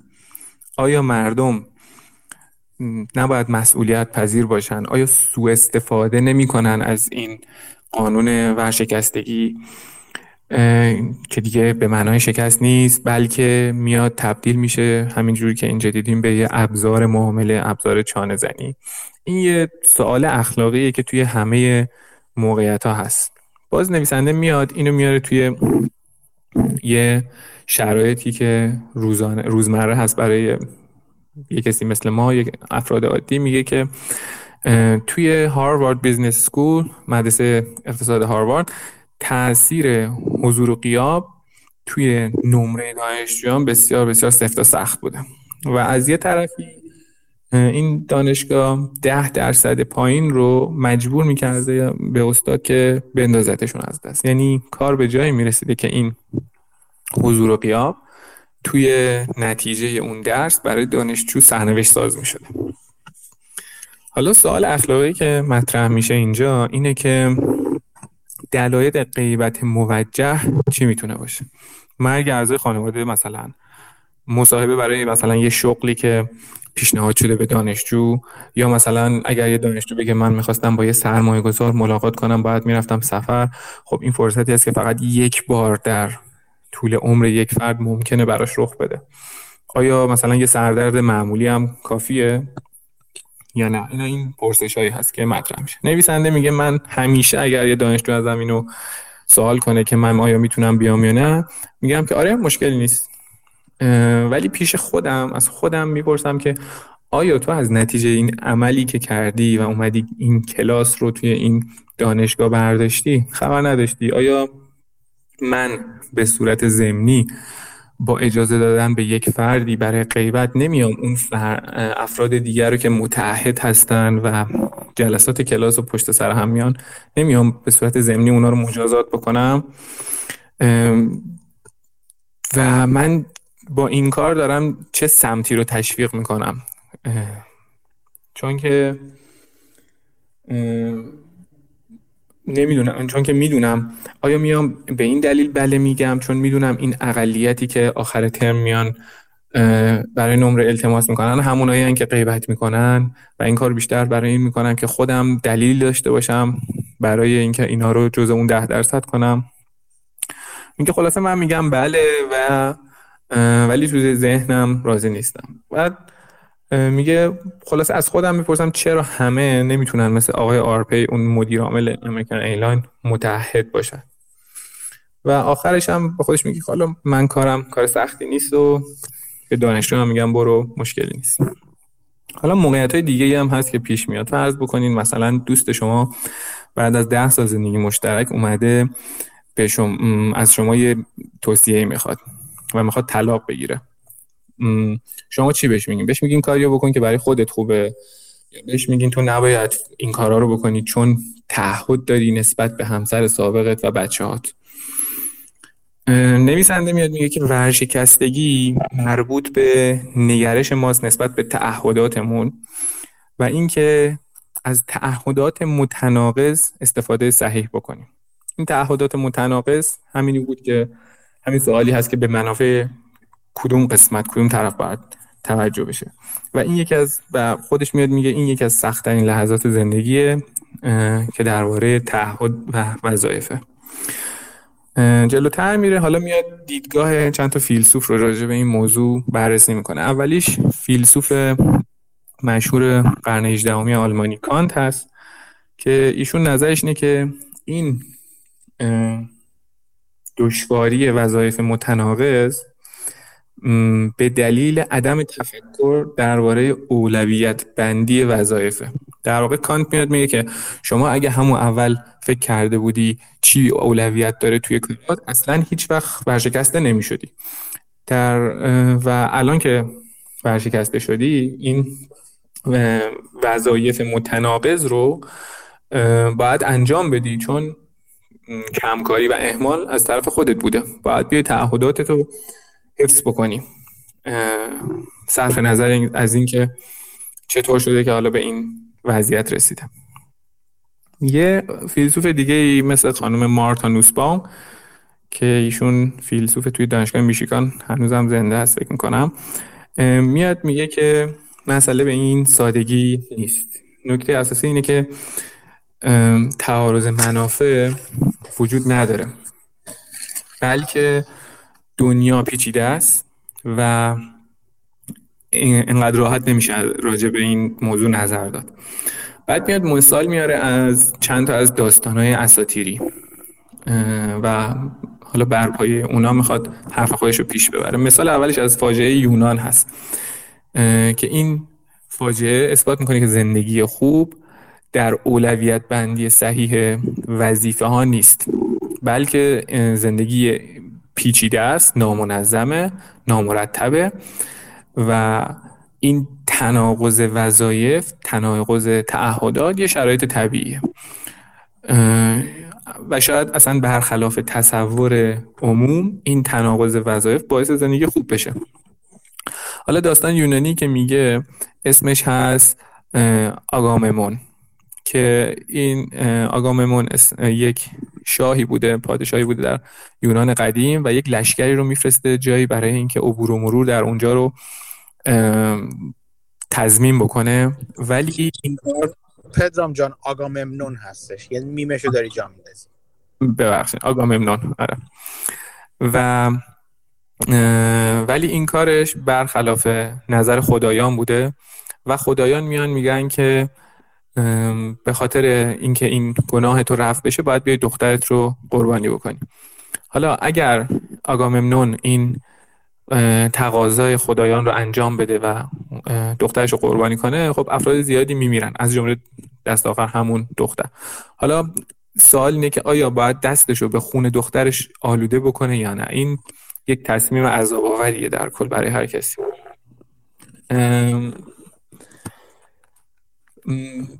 یک مثال دیگه که میاد می‌زنه میاد میگه که در کتاب باگاواد کتیا فکر کاتیا فکر می‌کنم اگر اشتباه نگم. و الان که متن اصلی آین هندو هست دوباره اونجا هم یک موضوعیتی هست در تناقض وظایف که یک جنگجویی به اسم آرجونا میره به جنگ و در وسط میدان نبرد همینجور که مشغول جنگ بوده پی می‌بره که در صف مقابلش اعضای خانواده خودش هستن. خدای آین هندو کریشنا وقتی که این لحظه فرا می‌رسه این جنگجو رو کماکان دستور میده به اینکه برای هنوز به نبردش ادامه بده علا رقم اینکه خانوادهش توی اون سمت نبرد هستن. و در نهایت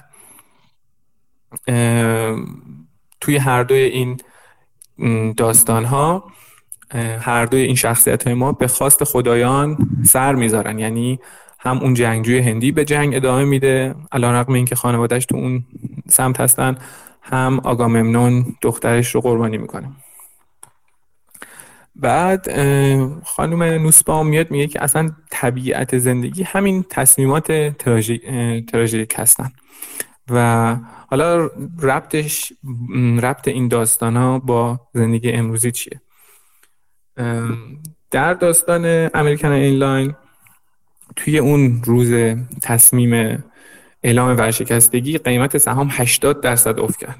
و ولی و کل اون سال هم البته اینا مشکل داشتن. مثلا مشکل عدم عدم قراردادشون با تولید کننده چون تولید کننده زیر بار نمی‌رفتن که برای اینا هواپیماهای جدید درست بکنن.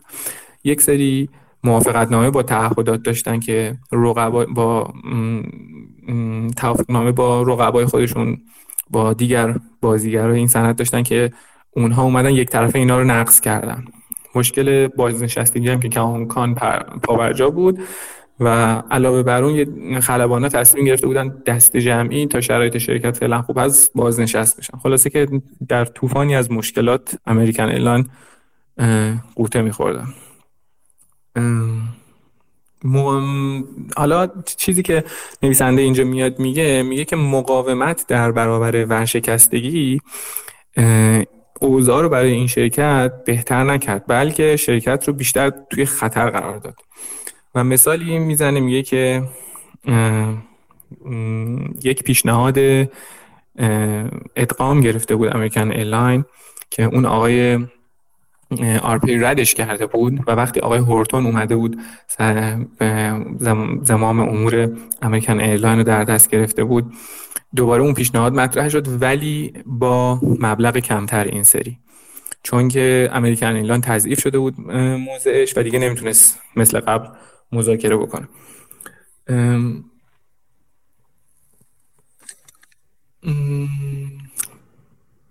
خب یک استراتژی هم داشتن این هم همکاران آقای آرپی که اسمش بوده لگت زدن به قوطی در طول راه. یعنی اینکه ما فعلا شرکت رو جلو ببریم با همین فرمون اعلام ورشکستگی نکنیم تا ببینیم چی پیش میاد. نویسنده اینجا میاد میگه اصرار به عدم ورشکستگی باعث موقعیت بدتر شرکت شد و آقای هورتون حالا باید به, به تن می‌داد به یه به یه معامله نابرابر. حالا ایشون چیکار کرد؟ آقای هورتون اول اومد برنامه کاهش هزینه راه انداخت. یعنی این بار بازنشستگی روی شرکت رو کم کرد شروع کرد یک سری بهبودهای عملیاتی درست کرد هواپیمای جدید درست کرد. شانس هم یار بود با این آقا و قیمت نفت توی اون موقع کاهش پیدا کرد. خب باعث می‌شد که این شرکت بتونه بهتر قیمت گذاری بکنه. نتیجه این شد که دوباره چانه زنی اون قدرت چانه زنی American Airline برگشت و وقتی می‌خواست با American Airways مرج بشه به جای 50 درصد 72 درصد سهم گرفت و ادغام شد. نویسنده میاد میگه که افرادی که حالا سهامدار بودن در هنگام تشکیل پرونده ورشکستگی توی دو سال بین 5 تا 10 برابر سود کردن. اون آقای هورتون هم که خب فقط بدنام شده بود تو این قضیه فقط دو سال توی مدیریت بود و بعد مدیر عامل بعدی از اون شرکت دیگه ای که باش ادغام شده بود امریکن ایرویز اعلام شد. حالا این تغییر به چه صورت به چه قیمتی صورت گرفت؟ به این قیمت که شرایط کار برای کارمندا ولی بدتر شد تا شرکت بتونه سالی یک میلیارد دلار صرفه جویی کنه. خب حالا بعد میاد توضیح میده که این شرکت بیش از 100 هزار تا کارمند داشت سال 2011 که ادغام شد تا سال 2015 تعدادشون افزایش هم پیدا کرد. سود خوبی می‌گرفتن سال 2015 اینا 7 میلیارد دلار سود گرفتن که بیشترین سود برای یک شرکت هواپیمایی توی تاریخ بوده خب حالا آیا این داستان غم کی قهرمانه؟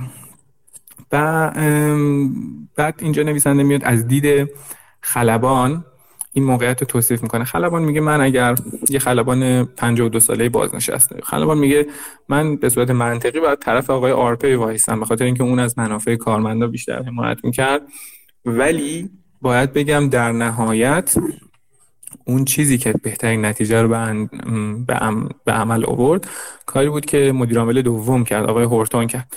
چون ایشون عملگرا بود قاطعیت داشت و اون چیزی که باید انجام می‌داد. حتی در حالی که کارمندا بهش اعتماد نداشتن. حالا همه این داستان ها چی میگن؟ نوسبام میاد میگه درس این نیست که از مبارزه با این تناقضات و تناقض تعهداتمون فرار کنیم. انسان خوب بودن گشودگی در برابر دنیاست. توانایی اینکه اعتماد کنیم به چیزهایی که نامطمئنن و فراتر از کنترل شخصی ما هستن. نویسنده میاد میگه آره ما همه موجودات شکننده ای هستیم در لبه ورشکستگی و درگیر این تضاد وظایف. ولی اشتباهی که می‌تونیم بکنیم رد عدم قطعیت به این معنی که نباید قطعی تصمیم گرفت که چه چیزی اخلاقی درسته چه چیزی اخلاقی درست نیست. تو این مثال American Airline آقای آرپی خودشو می‌تونه به عنوان مظهر اخلاقی جا بزنه. ولی نوسبام خانم مارتا نوسبام میگه چون که انتخاب سخت ارزش آفرینه در نهایت کسی لایق موضع, اخ... موضع اخلاقی هست و باید دربارش نوشت که مطلق گرا نبوده. در واقع آقای هورتون اومده شرایط رو بررسی کرده تمام تلاش خودش رو در جهت بهبود انجام داده. و تصمیمات سخت گرفته حتی اگر این تصمیمات منافع شخصی هم برای خودش به دنبال نداشته و باعث بدنامیش هم می‌شد. حالا این مدل این مدل ها نویسنده میگه این مدل ها اصلا پیشنهاد نمیشه. این مدلی که یعنی تا یک شکسته می‌خوریم سریع بیایم از این قانون ورشکستگی سو استفاده بکنیم سریع بریم زیر چتر حمایت ها ولی عقیده داره که تراژدی می‌تونه یک جلوه باشه از تلاش برای زندگی خوب. که این مشکلی که پیش اومده این مصیبت نیست این واقعیت اعمال روزانه است. این اون چیزیه که ما روزانه باش درگیریم. و همینطوری که ورشکستگی یه فرآیند ساده اخلاقی نیست یا یه مجموعه از یه سری دستور ساده بلکه یک پروسه است از حرکت بین تعهدات متناقض.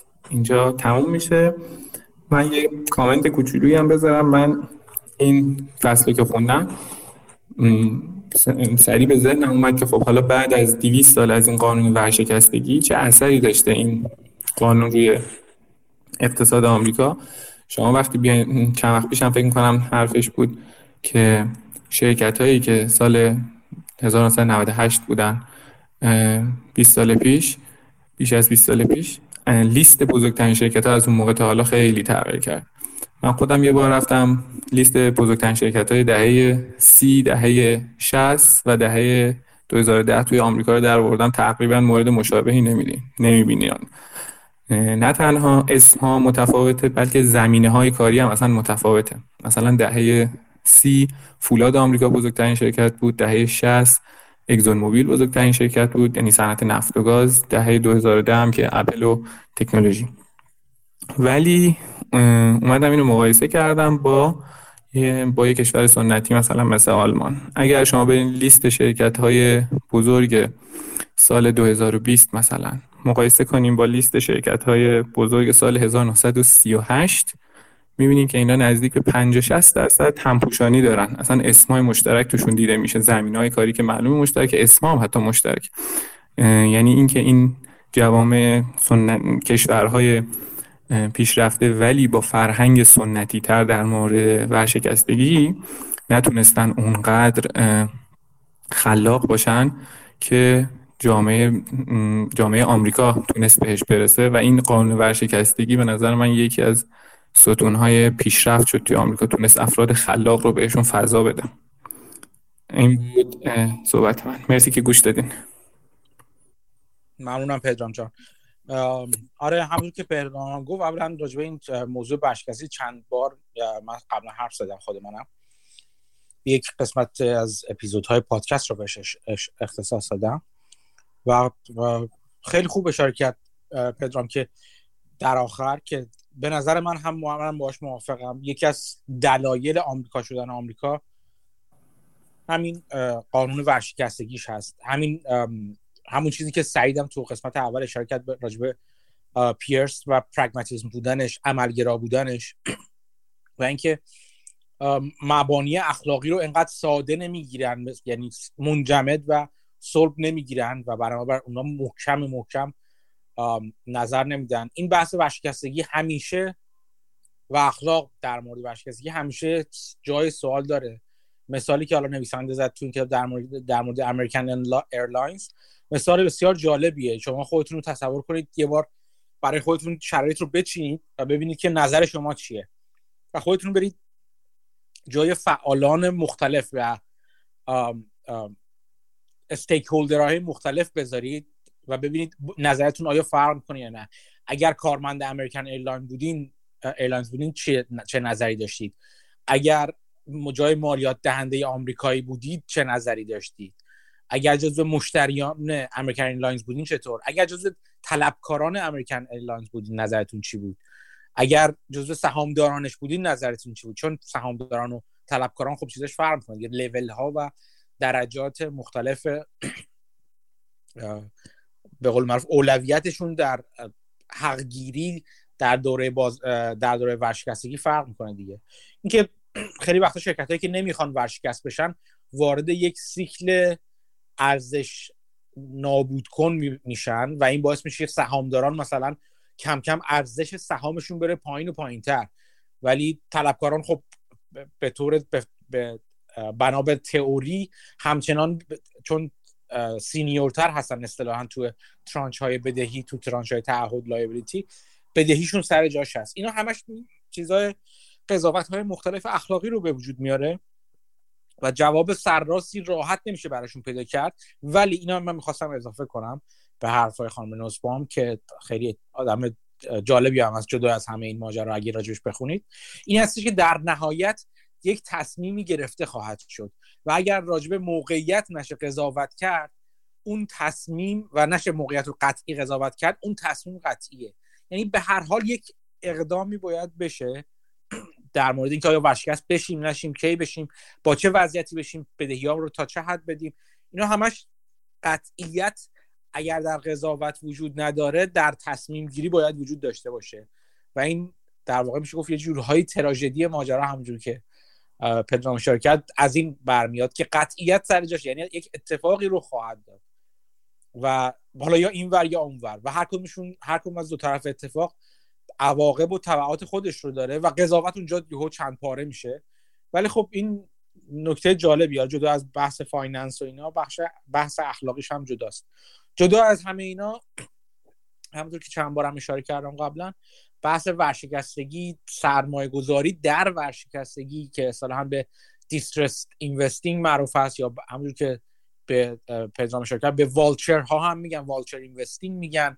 یعنی لاشخور سرمایه گذاران لاشخور کسایی که توی شرکت های سرمایه گز... در حال ورشکستگی یا ورشکست شده سرمایه گذاری می‌کنن.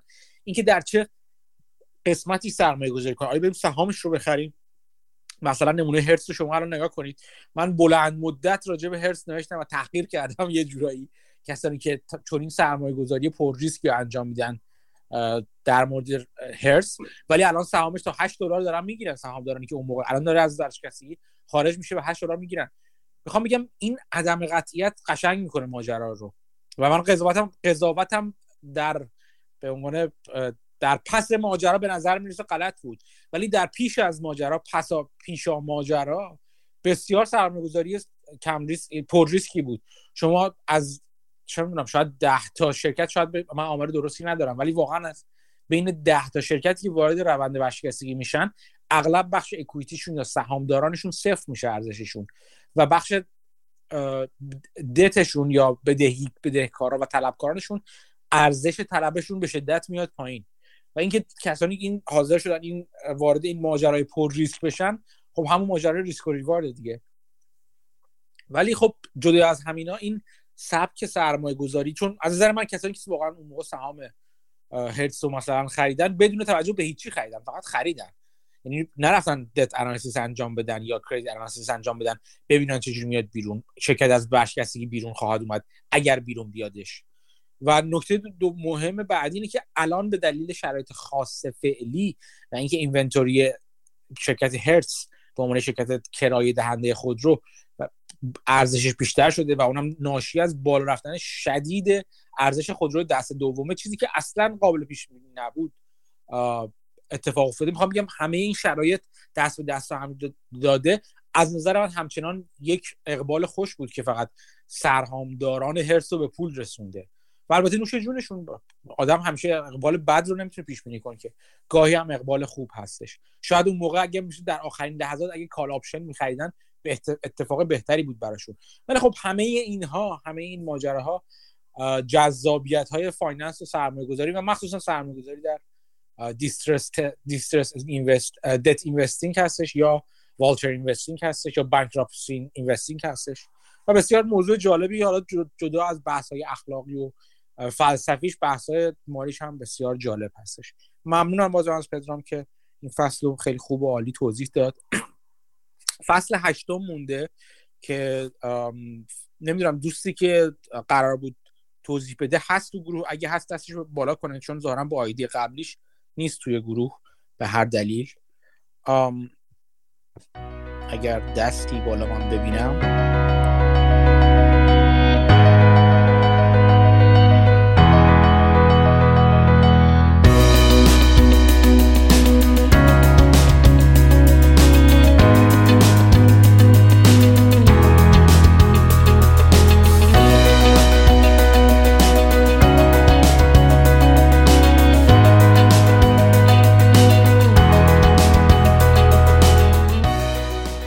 من نخواهم گذاشت که این فصل باقی بمونه خودم این فصل توضیح میدم چون فصل خیلی بزرگی هم نیستش. بنابراین خودم توضیحش میدم.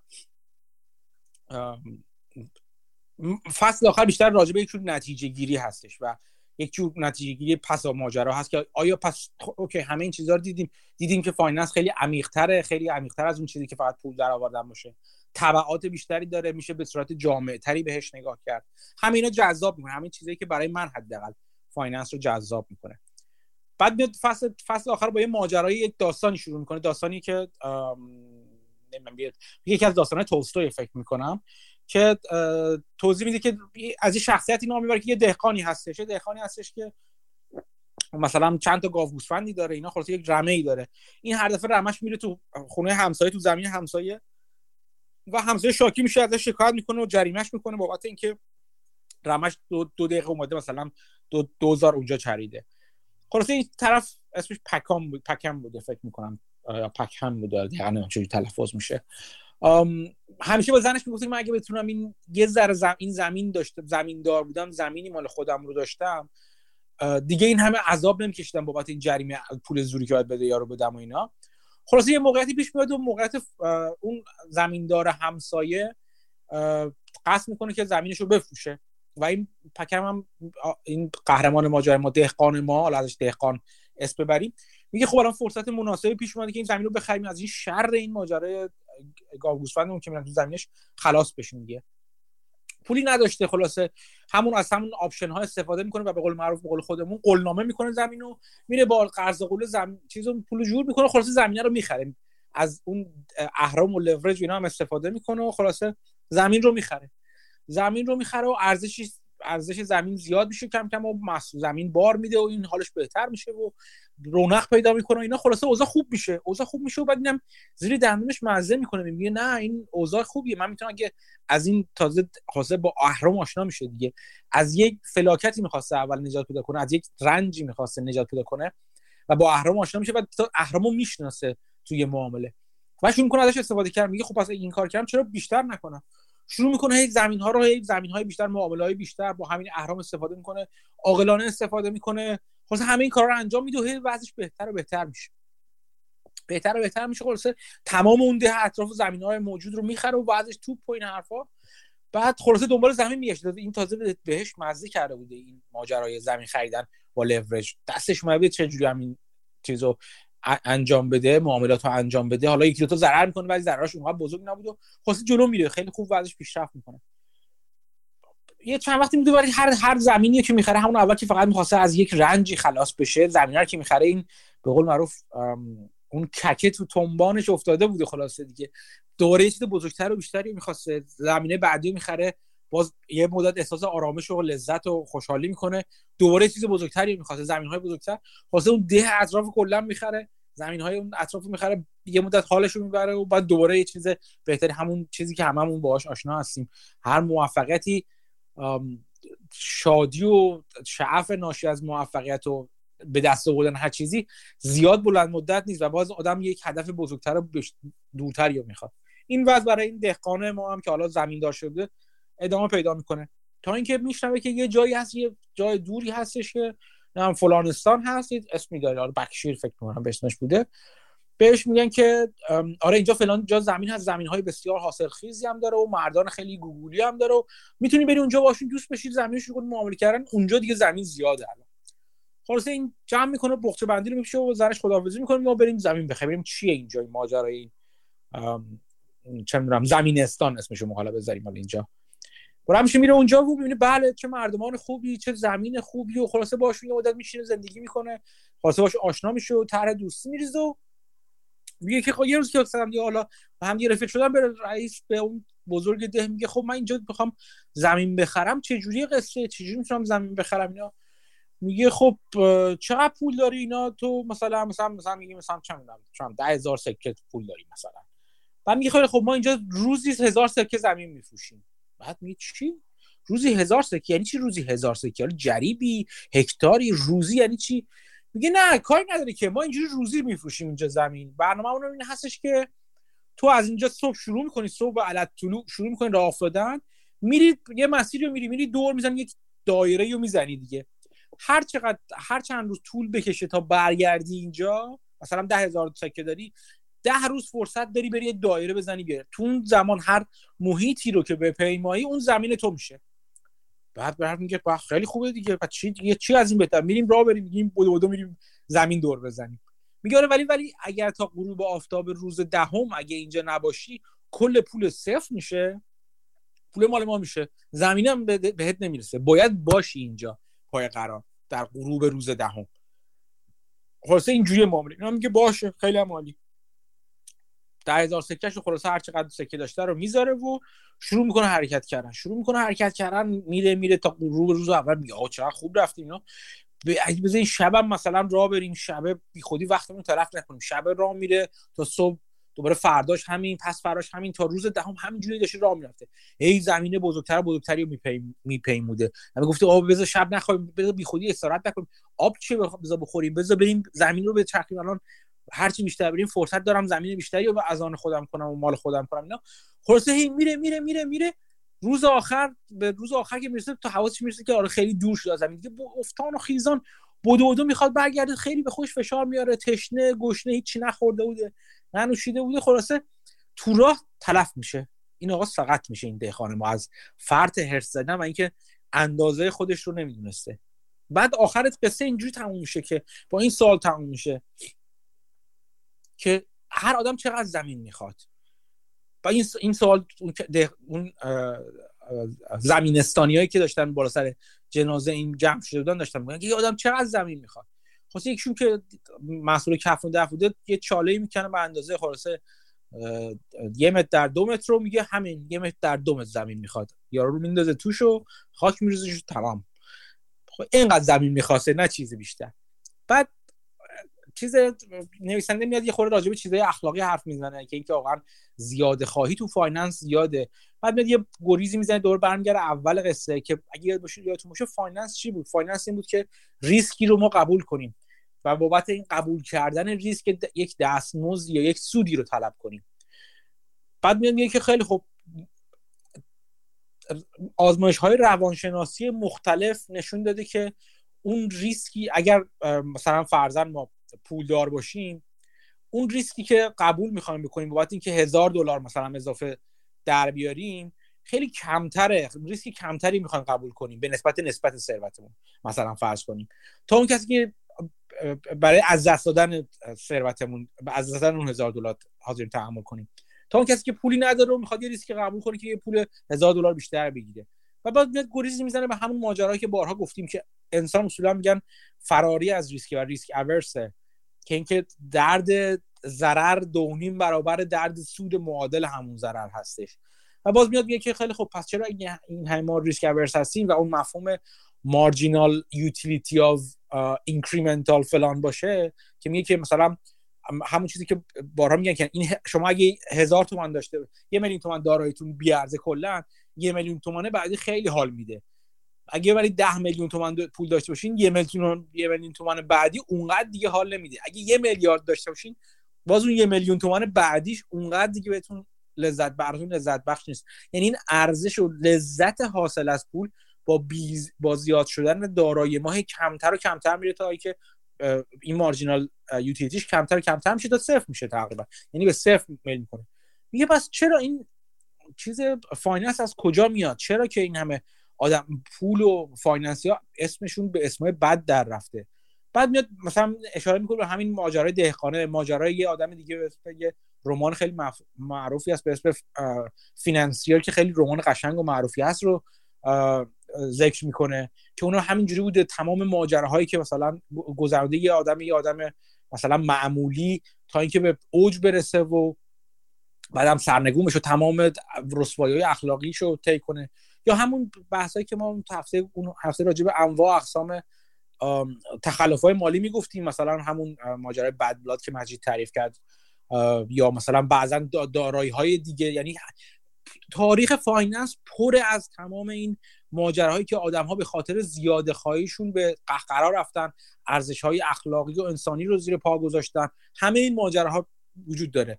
و توش ماجرای خوب خیلی کمتر می‌بینیم. میگه پس چرا اگر این ارزش زیاد میشه یعنی مارجینال یوتیلیتی یا اون ارزش مرزی حالا هر چی که اسمش داریم با افزایش دارایی ما کم و کمتر میشه چرا پس این زیاده خواهی؟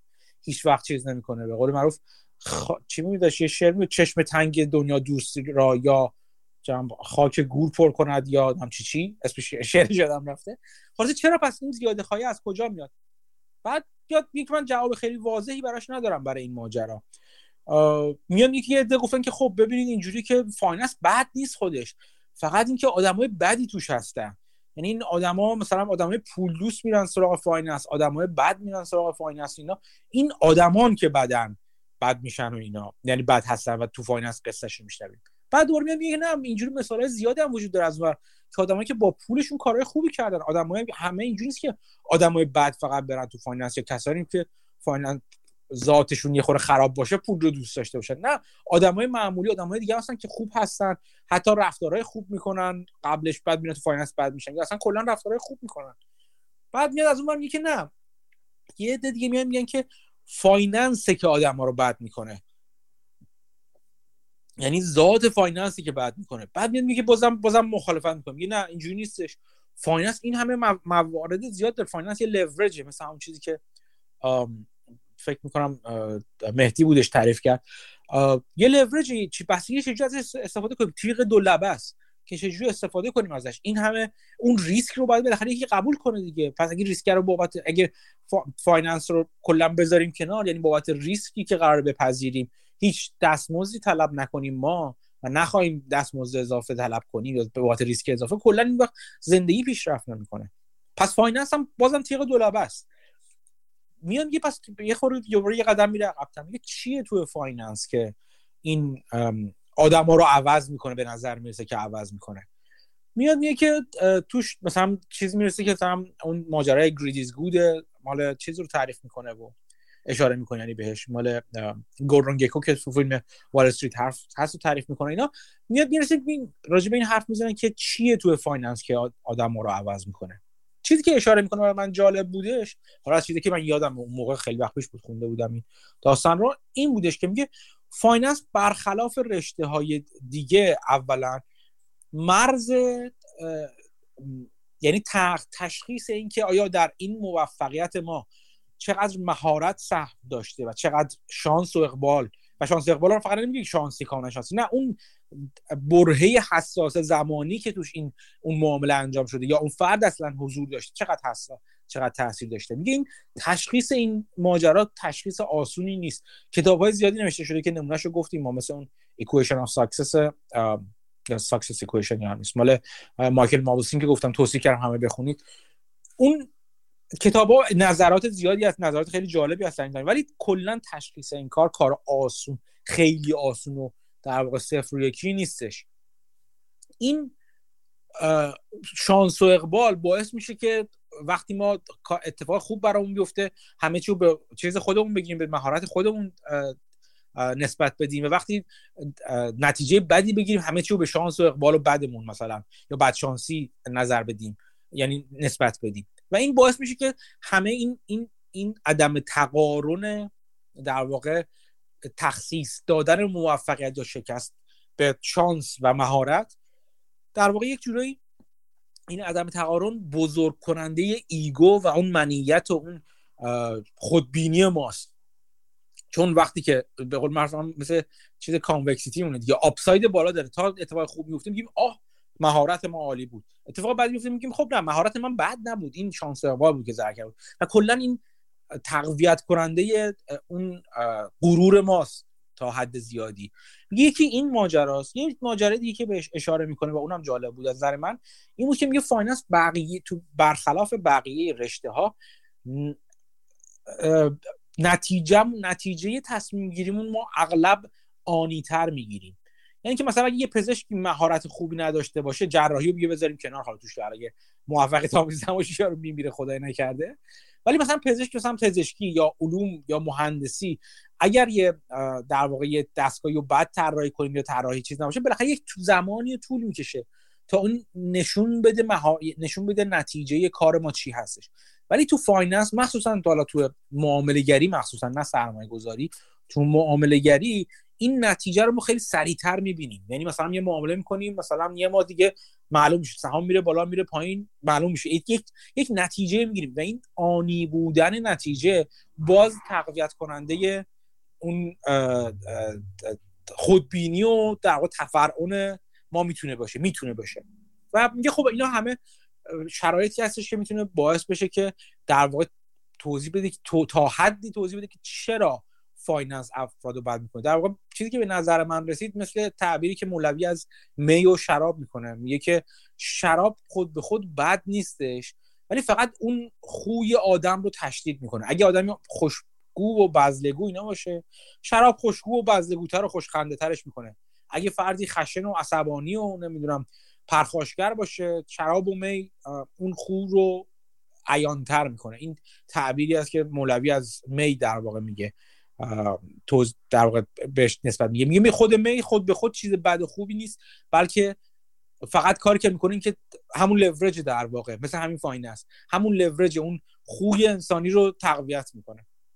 بعد میاد میگه که به عنوان نهایت ماجرا میاد میگه که ولی ما نمونه های خوب تو finance هم زیاد داشتیم. و میگه یکی از بهترین نمونه که کمتر راجبش حرف زده میشه یک خانومی هستش که ازش حرف زده نمیشه و از یه خانومی اسم میبره به اسم الکساندرا که مهاجر سوئدی بوده در مثلا اوایل قرن بیستم به آمریکا که توی اوج بدبختی ها مثلا اینکه رکود اقتصادی آمریکا به همراه برادرش یه زمین کوچیکی داشتن و خلاصه تو نبراسکای آمریکا بودن و وقتی همه می‌خواستن بفروشن و برادرش هم می‌گفتن زمین رو بفروشیم رکود هست و فلان هست این خانم خیلی با چیز با درایت خاصی اتفاقا میگه اتفاقا نباید حتما ما گله و رممون بفروشیم.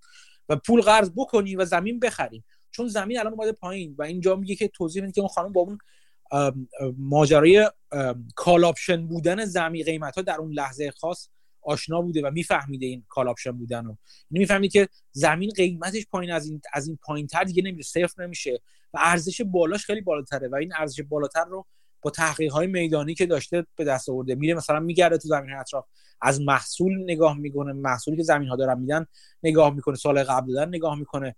یا مثلا مرغداری ها نمی‌دونم دامداری هایی که تو اطراف هستن نگاه می‌کنه. نگاه می‌کنه که وقتی اقتصاد برگرده این تمام این جریان های نقدینگی آتی برمیگردن به حالت عادی و اون موقع است که تازه ارزش رو خودشون رو رو می‌کنن و این فلسفهش بوده برخلاف برادراش که می‌خواستن زمین رو زودتر ردش کنن بره در واقع. و این داستان رو تعریف می‌کنه میگه که این خانم مثلا این خانم الکساندرا چیز نکته جالبی که دیگه ای که داشته مثلا اینکه از این خلاص از این call option بودن ماجرای ماجرای معامله که می‌کنه بهره‌مند یعنی میفهمیده از لورج استفاده می‌کنه دوباره همونطور که توی چیز این کتاب توضیح میده. یعنی پول قرض می‌کنه هر چی بیشتر از حد خودش حتی معامله می‌کنه و شرط بندی می‌کنه رو چیزی که عقیده داشته اتفاقا آپساید بالایی داره.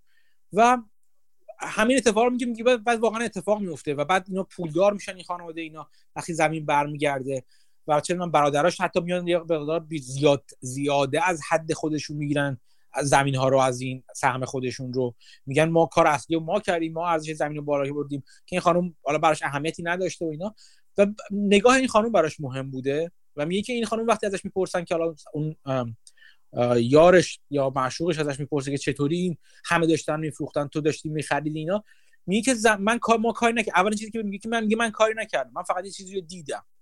و اون چیزی که دیدم این بود که زمین همیشه خودش رو در اختیار کسی می‌ذاره ارزش خودش رو که اون ارزش رو درک می‌کنه. و این بارم همین بود. زمین رو شما با سرمایه کی بکنید سرمایه همیشه خودش رو در اختیار کسی از خودش رو از دست کسی که قدرش رو نمی‌دونه در میاره و خودش رو به دست کسی میرسونه که ارزشش رو می‌دونه. این خانم زمین از نظر خودش و چیزی که حرفی می‌زنه این که من زمین رو فقط دیدم اونجور که فقط دیدم زمین به خواب رفته اصطلاحا میگه اصطلاحی که استفاده می‌کنه. و فقط طول می‌کشه تا و بیدار شه و ببینه حالا دست کس آیا دست کسانی هستش که از قدرش می‌دونن یا نه. همین اتفاق راجع به سرمایه هم هستش. و بعد میگه که اینو اشاره می‌کنه. میگه خانم همچنان بخشنده بوده همچنان مثلا هم کسی که اشتباها یکی از برادراشو کشته بوده میبخشدش سعی می‌کنه حتی از زندان آزادش کنه. نمی‌دونم زندگیشو خیلی او پولدارانه زندگی نمی‌کنه. زندگی راحت ولی معمولی زندگی می‌کنه. از این نظر که میگه ما فقط نگهبان های این سرمایه هستیم و نگهبان های ارزش این سرمایه هستیم برای اینکه بهترین استفاده رو بتونن آدم ها ازش ببرن. و ما قرار نیست یهو مثلا چون پول سرمایه زیادی در اختیارمونه زندگی خیلی واز و بلنگاری نگاه کنیم. ولی نظر خود من این موقع خیلی راجبه چیز بود. خیلی تا حد زیادی راجبه بافت بود. اگه زندگی بافت رو بخونید می‌بینید که مثلا بافت هنوز داره تو همون خونه زندگی می‌کنه که 1965 بود فکر می‌کنم خرید. تا قبلش اولا چیز بود چی میگن بهش؟ اجاره نشین بود و فقط به این دلیل خرید حساب کردید اجاره نشین یعنی خریدن خونه براش به صرفه تر هست وقتی داشت بچه هاش به دنیا من دو سه تا بچه داشتش. و بعد نگاه کنیم می‌بینیم مثلا بافت زندگی ساده تا همین همین الانش زندگی ساده به نسبت ثروتی که داره مخصوصا زندگی بسیار ساده انجام داده. بافت بارها بارها از همون اول راجع به حرفای شبیه به همین خانم الکساندرا رو میزدیده که سرمایه خودش رو از دست کسی که قدرش نمی‌دونه بیرون میاره و به دست کسی که قدرش می‌دونه می‌بره. اصلا فراموش نکنید همین که تو اون Giving Pledge شرکت کرده بافت که 90 درصد 90 چند 99 درصد سرمایه چیز ثروت خودش رو میبخشه بعد از مردن خودش که به بنیاد خیلی به بنیاد خیریه هم میبخشه که استفاده کنن. و برای بچه‌هاش ثروت خوب یعنی چند ده میلیون ثروت می‌ذاره ولی میلیاردی ثروت نمی‌ذاره برای هیچ کدوم بچه‌هاش. به همین دلیله. به خاطر اینکه میگه که خب من نگهبان سرمایه بودم. تو همون کتاب اسنوبال بارها بارها این بحث رو و این گفتگو رو با زن سابقش مرحوم شدهش بعدا داشته. اون خانم سابقش می‌دیدی که بافت حالا چیز نیستش که خنسی خیلی به خرج بده. داستان های تعریف کنم از خنسی بافت ولی من همیشه عجیب دیدم. یعنی نظرم خنسی نبوده تو هیچ از این ماجرا. فقط داشته اقتصادی زندگی می‌کرده. در حد ثروت خودش. و همیشه هم در حد ثروت خودش اقتصادی نگاه کرد. و موقع به همسرش می‌گفته. می‌گفته ببین من و تو دو تا دیدگاه مشابه داریم. هر دوی ما این ثروت می‌خوایم بدیم بره. تو می‌خوای الان بدی بره؟ من می‌خوام وقتی بزرگ شد بدم بره. چون فکر می‌کنم من کسی هم که می‌تونم این ثروت رو بزرگ کنم به یه چیزی برسونم که بتونه تکونی بده چیزی رو و دیدیم که واقعا به قول خودش عمل کرده که ثروت خودش رو ثروت بزرگ خودش رو داده در واقع بخشیده. و خودش ساده زندگی کرد همیشه. به سختی زندگی نکرد. مثل همین کسایی که سختی می‌کشن در زندگی. مثلا به قول ما میگیم کنس هستن و مثلا همه پولشون تو دوشک می‌کنن. اسکروچ نبوده هیچ وقت به نظر من بافت. شما نگاه کنید می‌بینید هواپیما داشته خونه خوب خونه نبراسکا تو چیزش خونه شهر اوماهاش خونه بدی نیست خونه خوبیه. خونه ب... عکسش من تو چیز background پادکست هم گذاشتم. اگه به حساب توییتری پادکست مراجعه کنید اون عکسی که تو background خونه بافته. یا اون چیزی که من نوشتم تو چیز پادکستم on the way to Farnam Street این خونه Farnam Street خونه تو خیابون Farnam Street ه و جایی که همه می‌شناسنش خونه معمولی خوبیه و همیشه هم مونده. اینجوری که به سختی داده باشه بافت وقتی مثلا مثلا ماشین دست دوم میخریده خب واقعا نکنید چه فرق داره ماشین دست دوم با دست اول؟ از نظر کاردهیش. اگر ماشین رو فقط یک ببخشید قاطری بدونید که قرار از یه جا به جای دیگه ببره. اگر از در واقع چیز از رنگ و فنگ ماشین لذت خاصی نبرین شما. بنابراین ماشین فقط نقش حمال شما رو داره دیگه از اینجا می‌بره اونجا. اگه تو سایه این چیزا نگاه کنی می‌بینی که بافت اتفاقا خیلی منطقی زندگی کرده و چیزی که مانگر بارها بارها راجع به بافت گفته اینکه این آدم به شدت منطقیه و هیچ تصمیم غیر منطقی رو نمی‌گیره. وقتی میگه غیر منطقی یعنی که به خودش هم به سختی نمیندازه برای اینکه زندگی کنه ولی واضح و هم زندگی نمی‌کنه. همه اینو می‌خوام بگم که finance در انتها چیزی که کتاب می‌خواد نتیجه بگیره همینه. finance دقیقا یک جور لورجه یک ابزار دست شما که باهاش چیکار می‌کنید از نظر من حالا به عنوان خاتمه بگم خوندن کتاب مثل این کتاب باعث میشه خود دیدمون رو گسترده تر کنیم نگاهمون رو متنوع تر یا diversify تر کنیم به قول معروف و از مواهب تنوع و تکثر بهره ببریم. اینکه فقط مالی نبینیم finance رو درست همه چیز رو در سایه پول نبینیم ولی همه چیز finance رو هم پول نبینیم. این این اون ور سکه روی دوم سکه هم خوبه که ببینیم. و به نظرم به ما می‌تونه خیلی فرصت بده برای اینکه دید شاید نگم فلسفی تر ولی جهان بینی جالب تری راجع زندگی پیدا کنیم. البته نمیگم این فقط مختص finance نیست. کسی که فیزیک کار می‌کنه هم همینطور. می‌تونه دنیا رو از نگاه فیزیک خودش ورای فقط فیزیک ببینه و همون در واقع ساختارهای فیزیکی از ازشون کمک بگیره و تا دنیا و زندگی رو بهتر ببینه. چیزی که مانگر چاری مانگر ازش به عنوان منتال مدل نام می‌بره که از علوم مختلف فنهای مختلف و چهارچوب های فکری که در اختیارتون می‌ذارن بتونین استفاده کنید که تا یک جور جدید یک جور دیگه زندگی رو ببرید ببینید و ازش از موهبت های جدید پنهان شده ای پنهان مونده ای در واقع استفاده ببرید این چیزی که به نظر من خوندن کتاب های این چنین در بین کتاب های فنی و صرفا مالی دیگه می‌تونه کمک کنه. انگیزه من بیشتر همین بود چون دیدم کتاب رو که دیدم این کتاب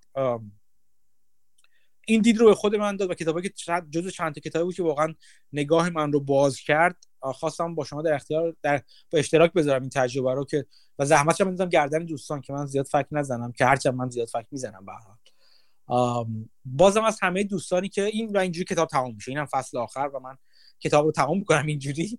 بازم از همه دوستانی که لطف کردن و کتاب رو توضیح دادن تشکر می‌کنم. اگر صحبت خاصی هستش دوستان می‌خوان حرف خاصی بزنن و از تجربهشون راجع به این کتاب بگن یا نظر دیگه ای دارن مخالف نظر من خوشحال میشم که دستتون رو بالا ببرید و اگر می‌خواید صحبت کنید. اگر نه که کم کم جز قضیه رو ببندیم به صورت حالا مهدی شروع کرد. من من کار خاصی ندارم. در واقع از اینجا بعد چند دقیقه بحث آزاد وقت داریم. برای بحث آزاد مهدی می‌خواد مثل که حرف بزنه. گوشم با شماست. من خواستم از جان تشکر کنم به خاطر اینکه این امکان رو فراهم می‌کنی برای دوستان که به حال یه فرصت رو ایجاد می‌کنی. و به نظرم همین کاری که ما داریم می‌کنیم یکی از نمونه های مثال های لوریج کردن دیگه. ببینید مثلا من یک فصل رو در واقع سعی کردم که بازخوانی کنم و در ازاش هشت فصل رو دوستان دیگه به عنوان آورده اضافه. یعنی در واقع آره دقیقا همینطور ما داریم اینجا لوریج می‌کنیم و از خب بیشتر از دانش خودتون مهدی ما داریم استفاده می‌کنیم و لورج می‌کنیم ولی به حال دوستان دیگه هم هر کسی در توان خودش به حدی که می‌تونه داره کمک می‌کنه. و نهایتا برایندش این میشه که همه ما به نوعی داریم روش من خواستم فقط تشکر کنم که تو این امکان رو برای همه ما فراهم آوردی با تشکیل این گروه با راه انداختن پادکستت و به نظرم جا داره که همگی ما ازت متشکر بشیم بابت این لوریجی که در اختیار قرار داد همین من این برای خود منم لوریج بوده یعنی حالا خیلی اون ور قضیه رو خیلی خوشحالم که به درد دوستان خورده ولی برای خود منم خیلی فواید زیادی داشته و خیلی همین که آدم یه چیزی هر وقت درس میده حالا که من درسی که نمیدم که هر چیزی که یه بار خودش بخواد اون چیزی که یا خونده و فکر کنه فهمیده رو بیاد برای بقیه توضیح بده حتما دوستان دیگه هم که اومدن حرف زدن بارها بارها اینو حس کردن. که باعث میشه آدم خیلی نکات رو دریزتر و با دید دیگه نگاه کنه. و همیشه برای من جالبی که کتابی که کسانی دیگه می‌خونن واقعا رو, رو چیزهای مختلفی می نگاه می‌کنن از دیگاه های مختلفی نگاه می‌کنن که برای من نبوده. و من خواستم یعنی می‌خوام بگم نفع شخصی کاملا در این ماجرا تاثیر داشته و خوشحالم که به درد بقیه دوستان هم خورده اگر خورده باشه. یک چیز دیگه هم که من در انتها بگم که این برنامه رو ما حالا ادامه میدیم نه حالا هر هفته همین دو روز در این هفته که یه برنامه خورده سنگین بود یه کار زیاد داره برای بعدش باید ببرم فایلش چیز کنم بذارم تو پلتفرم پادکست و غیره و غیره ولی خب فرصتی هم داشته باشیم برای چیزهای دیگه. چیزی که من الان به ذهنم می‌رسه برای خوندن بعدی برای موضوع بعدی بعد نیست بگم اینجا دوستان فایلش هم می‌ذارم. موضوع بعدی اون به نظرم کتاب نباشه. آره برای یک تنوعی. موضوع بعدی که من الان دارم به ذهنم می‌رسه یک مقاله خیلی معروفی از مانگر هست. در مورد اشتباهات روانشناختی و شناختی که همه ما آدما باش سر کار داریم و این اشتباهات به شدت تک تکشون مثل پوت تو سرمایه گذاری تو تصمیم های مالی و غیر مالی و غیر مالی این قشنگیش همینه. مثل پتک می‌خوره تو سر همه. یعنی تو سر من خورده دونه دونهشون تو سر من می‌خوره زمان های مختلف. و, و تو سر شما هم می‌خوره. هرچند امیدوارم که زیاد نخوره. این اسم مقاله هم الان خاطرم نیست. خیلی مقاله مشهوری هستش. یک لحظه اجازه بدیم من اسمشم بگم. دقیقا اسم درستشو مانگر اسی آها این هستی Psychology of Human Misjudgment. این مقاله هستی که همین رو سرچ کنید همه جا می‌تونید ببینید. این متن یه سخنرانی هستش در واقع که مانگر انجام داده. و ترانسکریپتش وجود داره یا متنش وجود داره. تو جاهای مختلف از جمله Farnam Street وجود داره. و این سالهای سال بین چیز بین بذارم کجا اجراش کرد یادم رفته من. سالهای سال بین سرمایه گذاران قبل از اینکه اینترنت و فلان اینا باشه به وجود بیاد خیلی زیاد بشه بین سرمایه گذاران ارزش مبنا ولی ها مخصوصا تو وال استریت دست به دست می‌شده کپی هاش و خیلی معروف هست خیلی ماجرای معروفی هستش و توش میاد میس جاجمنت های معروف و بزرگ و خطاهای شناختی معروف و بزرگ انسان رو توش در واقع بهش بهشون می‌پردازه و توضیح میده. یه مقاله بلندی از متنش هم فکر کنم چیز یوتیوبش خود سخنرانیش هم تو یوتیوب هست می‌تونید گوش کنیدش. من اینو می‌ذارم برای خوندن برای اینکه راجبش بخونیم. فکر کنم چند تا یادم رفت من چند تا بودش این. فکر کنم 10 15 یا 19 تا یه هم چیز 19 تا 18 تا چیزه. 25 ظاهرا. 25 تا ظاهرا. بذار ببینم. 25 تا میز, میز جاجمنت هستش دقیقا. این 25 تا رو اگر موافق باشید تو چند هفته پی در پی مثلا هر هفته مثلا کوتاه هم زیاد بلند نیست. مثلا می‌تونیم هر نفر می‌تونه دو تا سه تاشو بگه یا دو تاشو بگه هر هفته 7 8 تاشو مثلا بگیم فکر کنم دو سه هفته ای تموم میشه. و اینا کاملا مجزا از هم دیگه هستن. به نظرم چیز جالبی هستش. لینک و ایناشو می‌تونیم بذارین. اگه کسی پیدا کرد بذاره. من مجبور نشم بذارم. PDF ش هم هستش. تو همون Farnam Street که بریم PDF ش هم گذاشته برای دانلود. بذارید که دوستان دانلود کنن. فکر نمی کنم ترجمه شده باشه. برای این زحمت ترجمه رو داره. چیزی است که به نظر من به شدت اگه ترجمه نشده و قضاوت من درست باشه که ترجمه نشده جاش در بین عزیزان داخل ایران به شدت خالی هستش و این ابزار بسیار بسیار بسیار مفیدی هستش برای کسی که می‌خواد از نظر روانشناختی رو خودش کار کنه که درست معامله کنه درست سرمایه گذاری کنه و غیره و غیره. درست نگاه کنه هستن به تصمیم گیری های تصمیمش تو زندگی. اینو من به عنوان مورد بعدی پیشنهاد میدم. اگر دوستان موافق هستن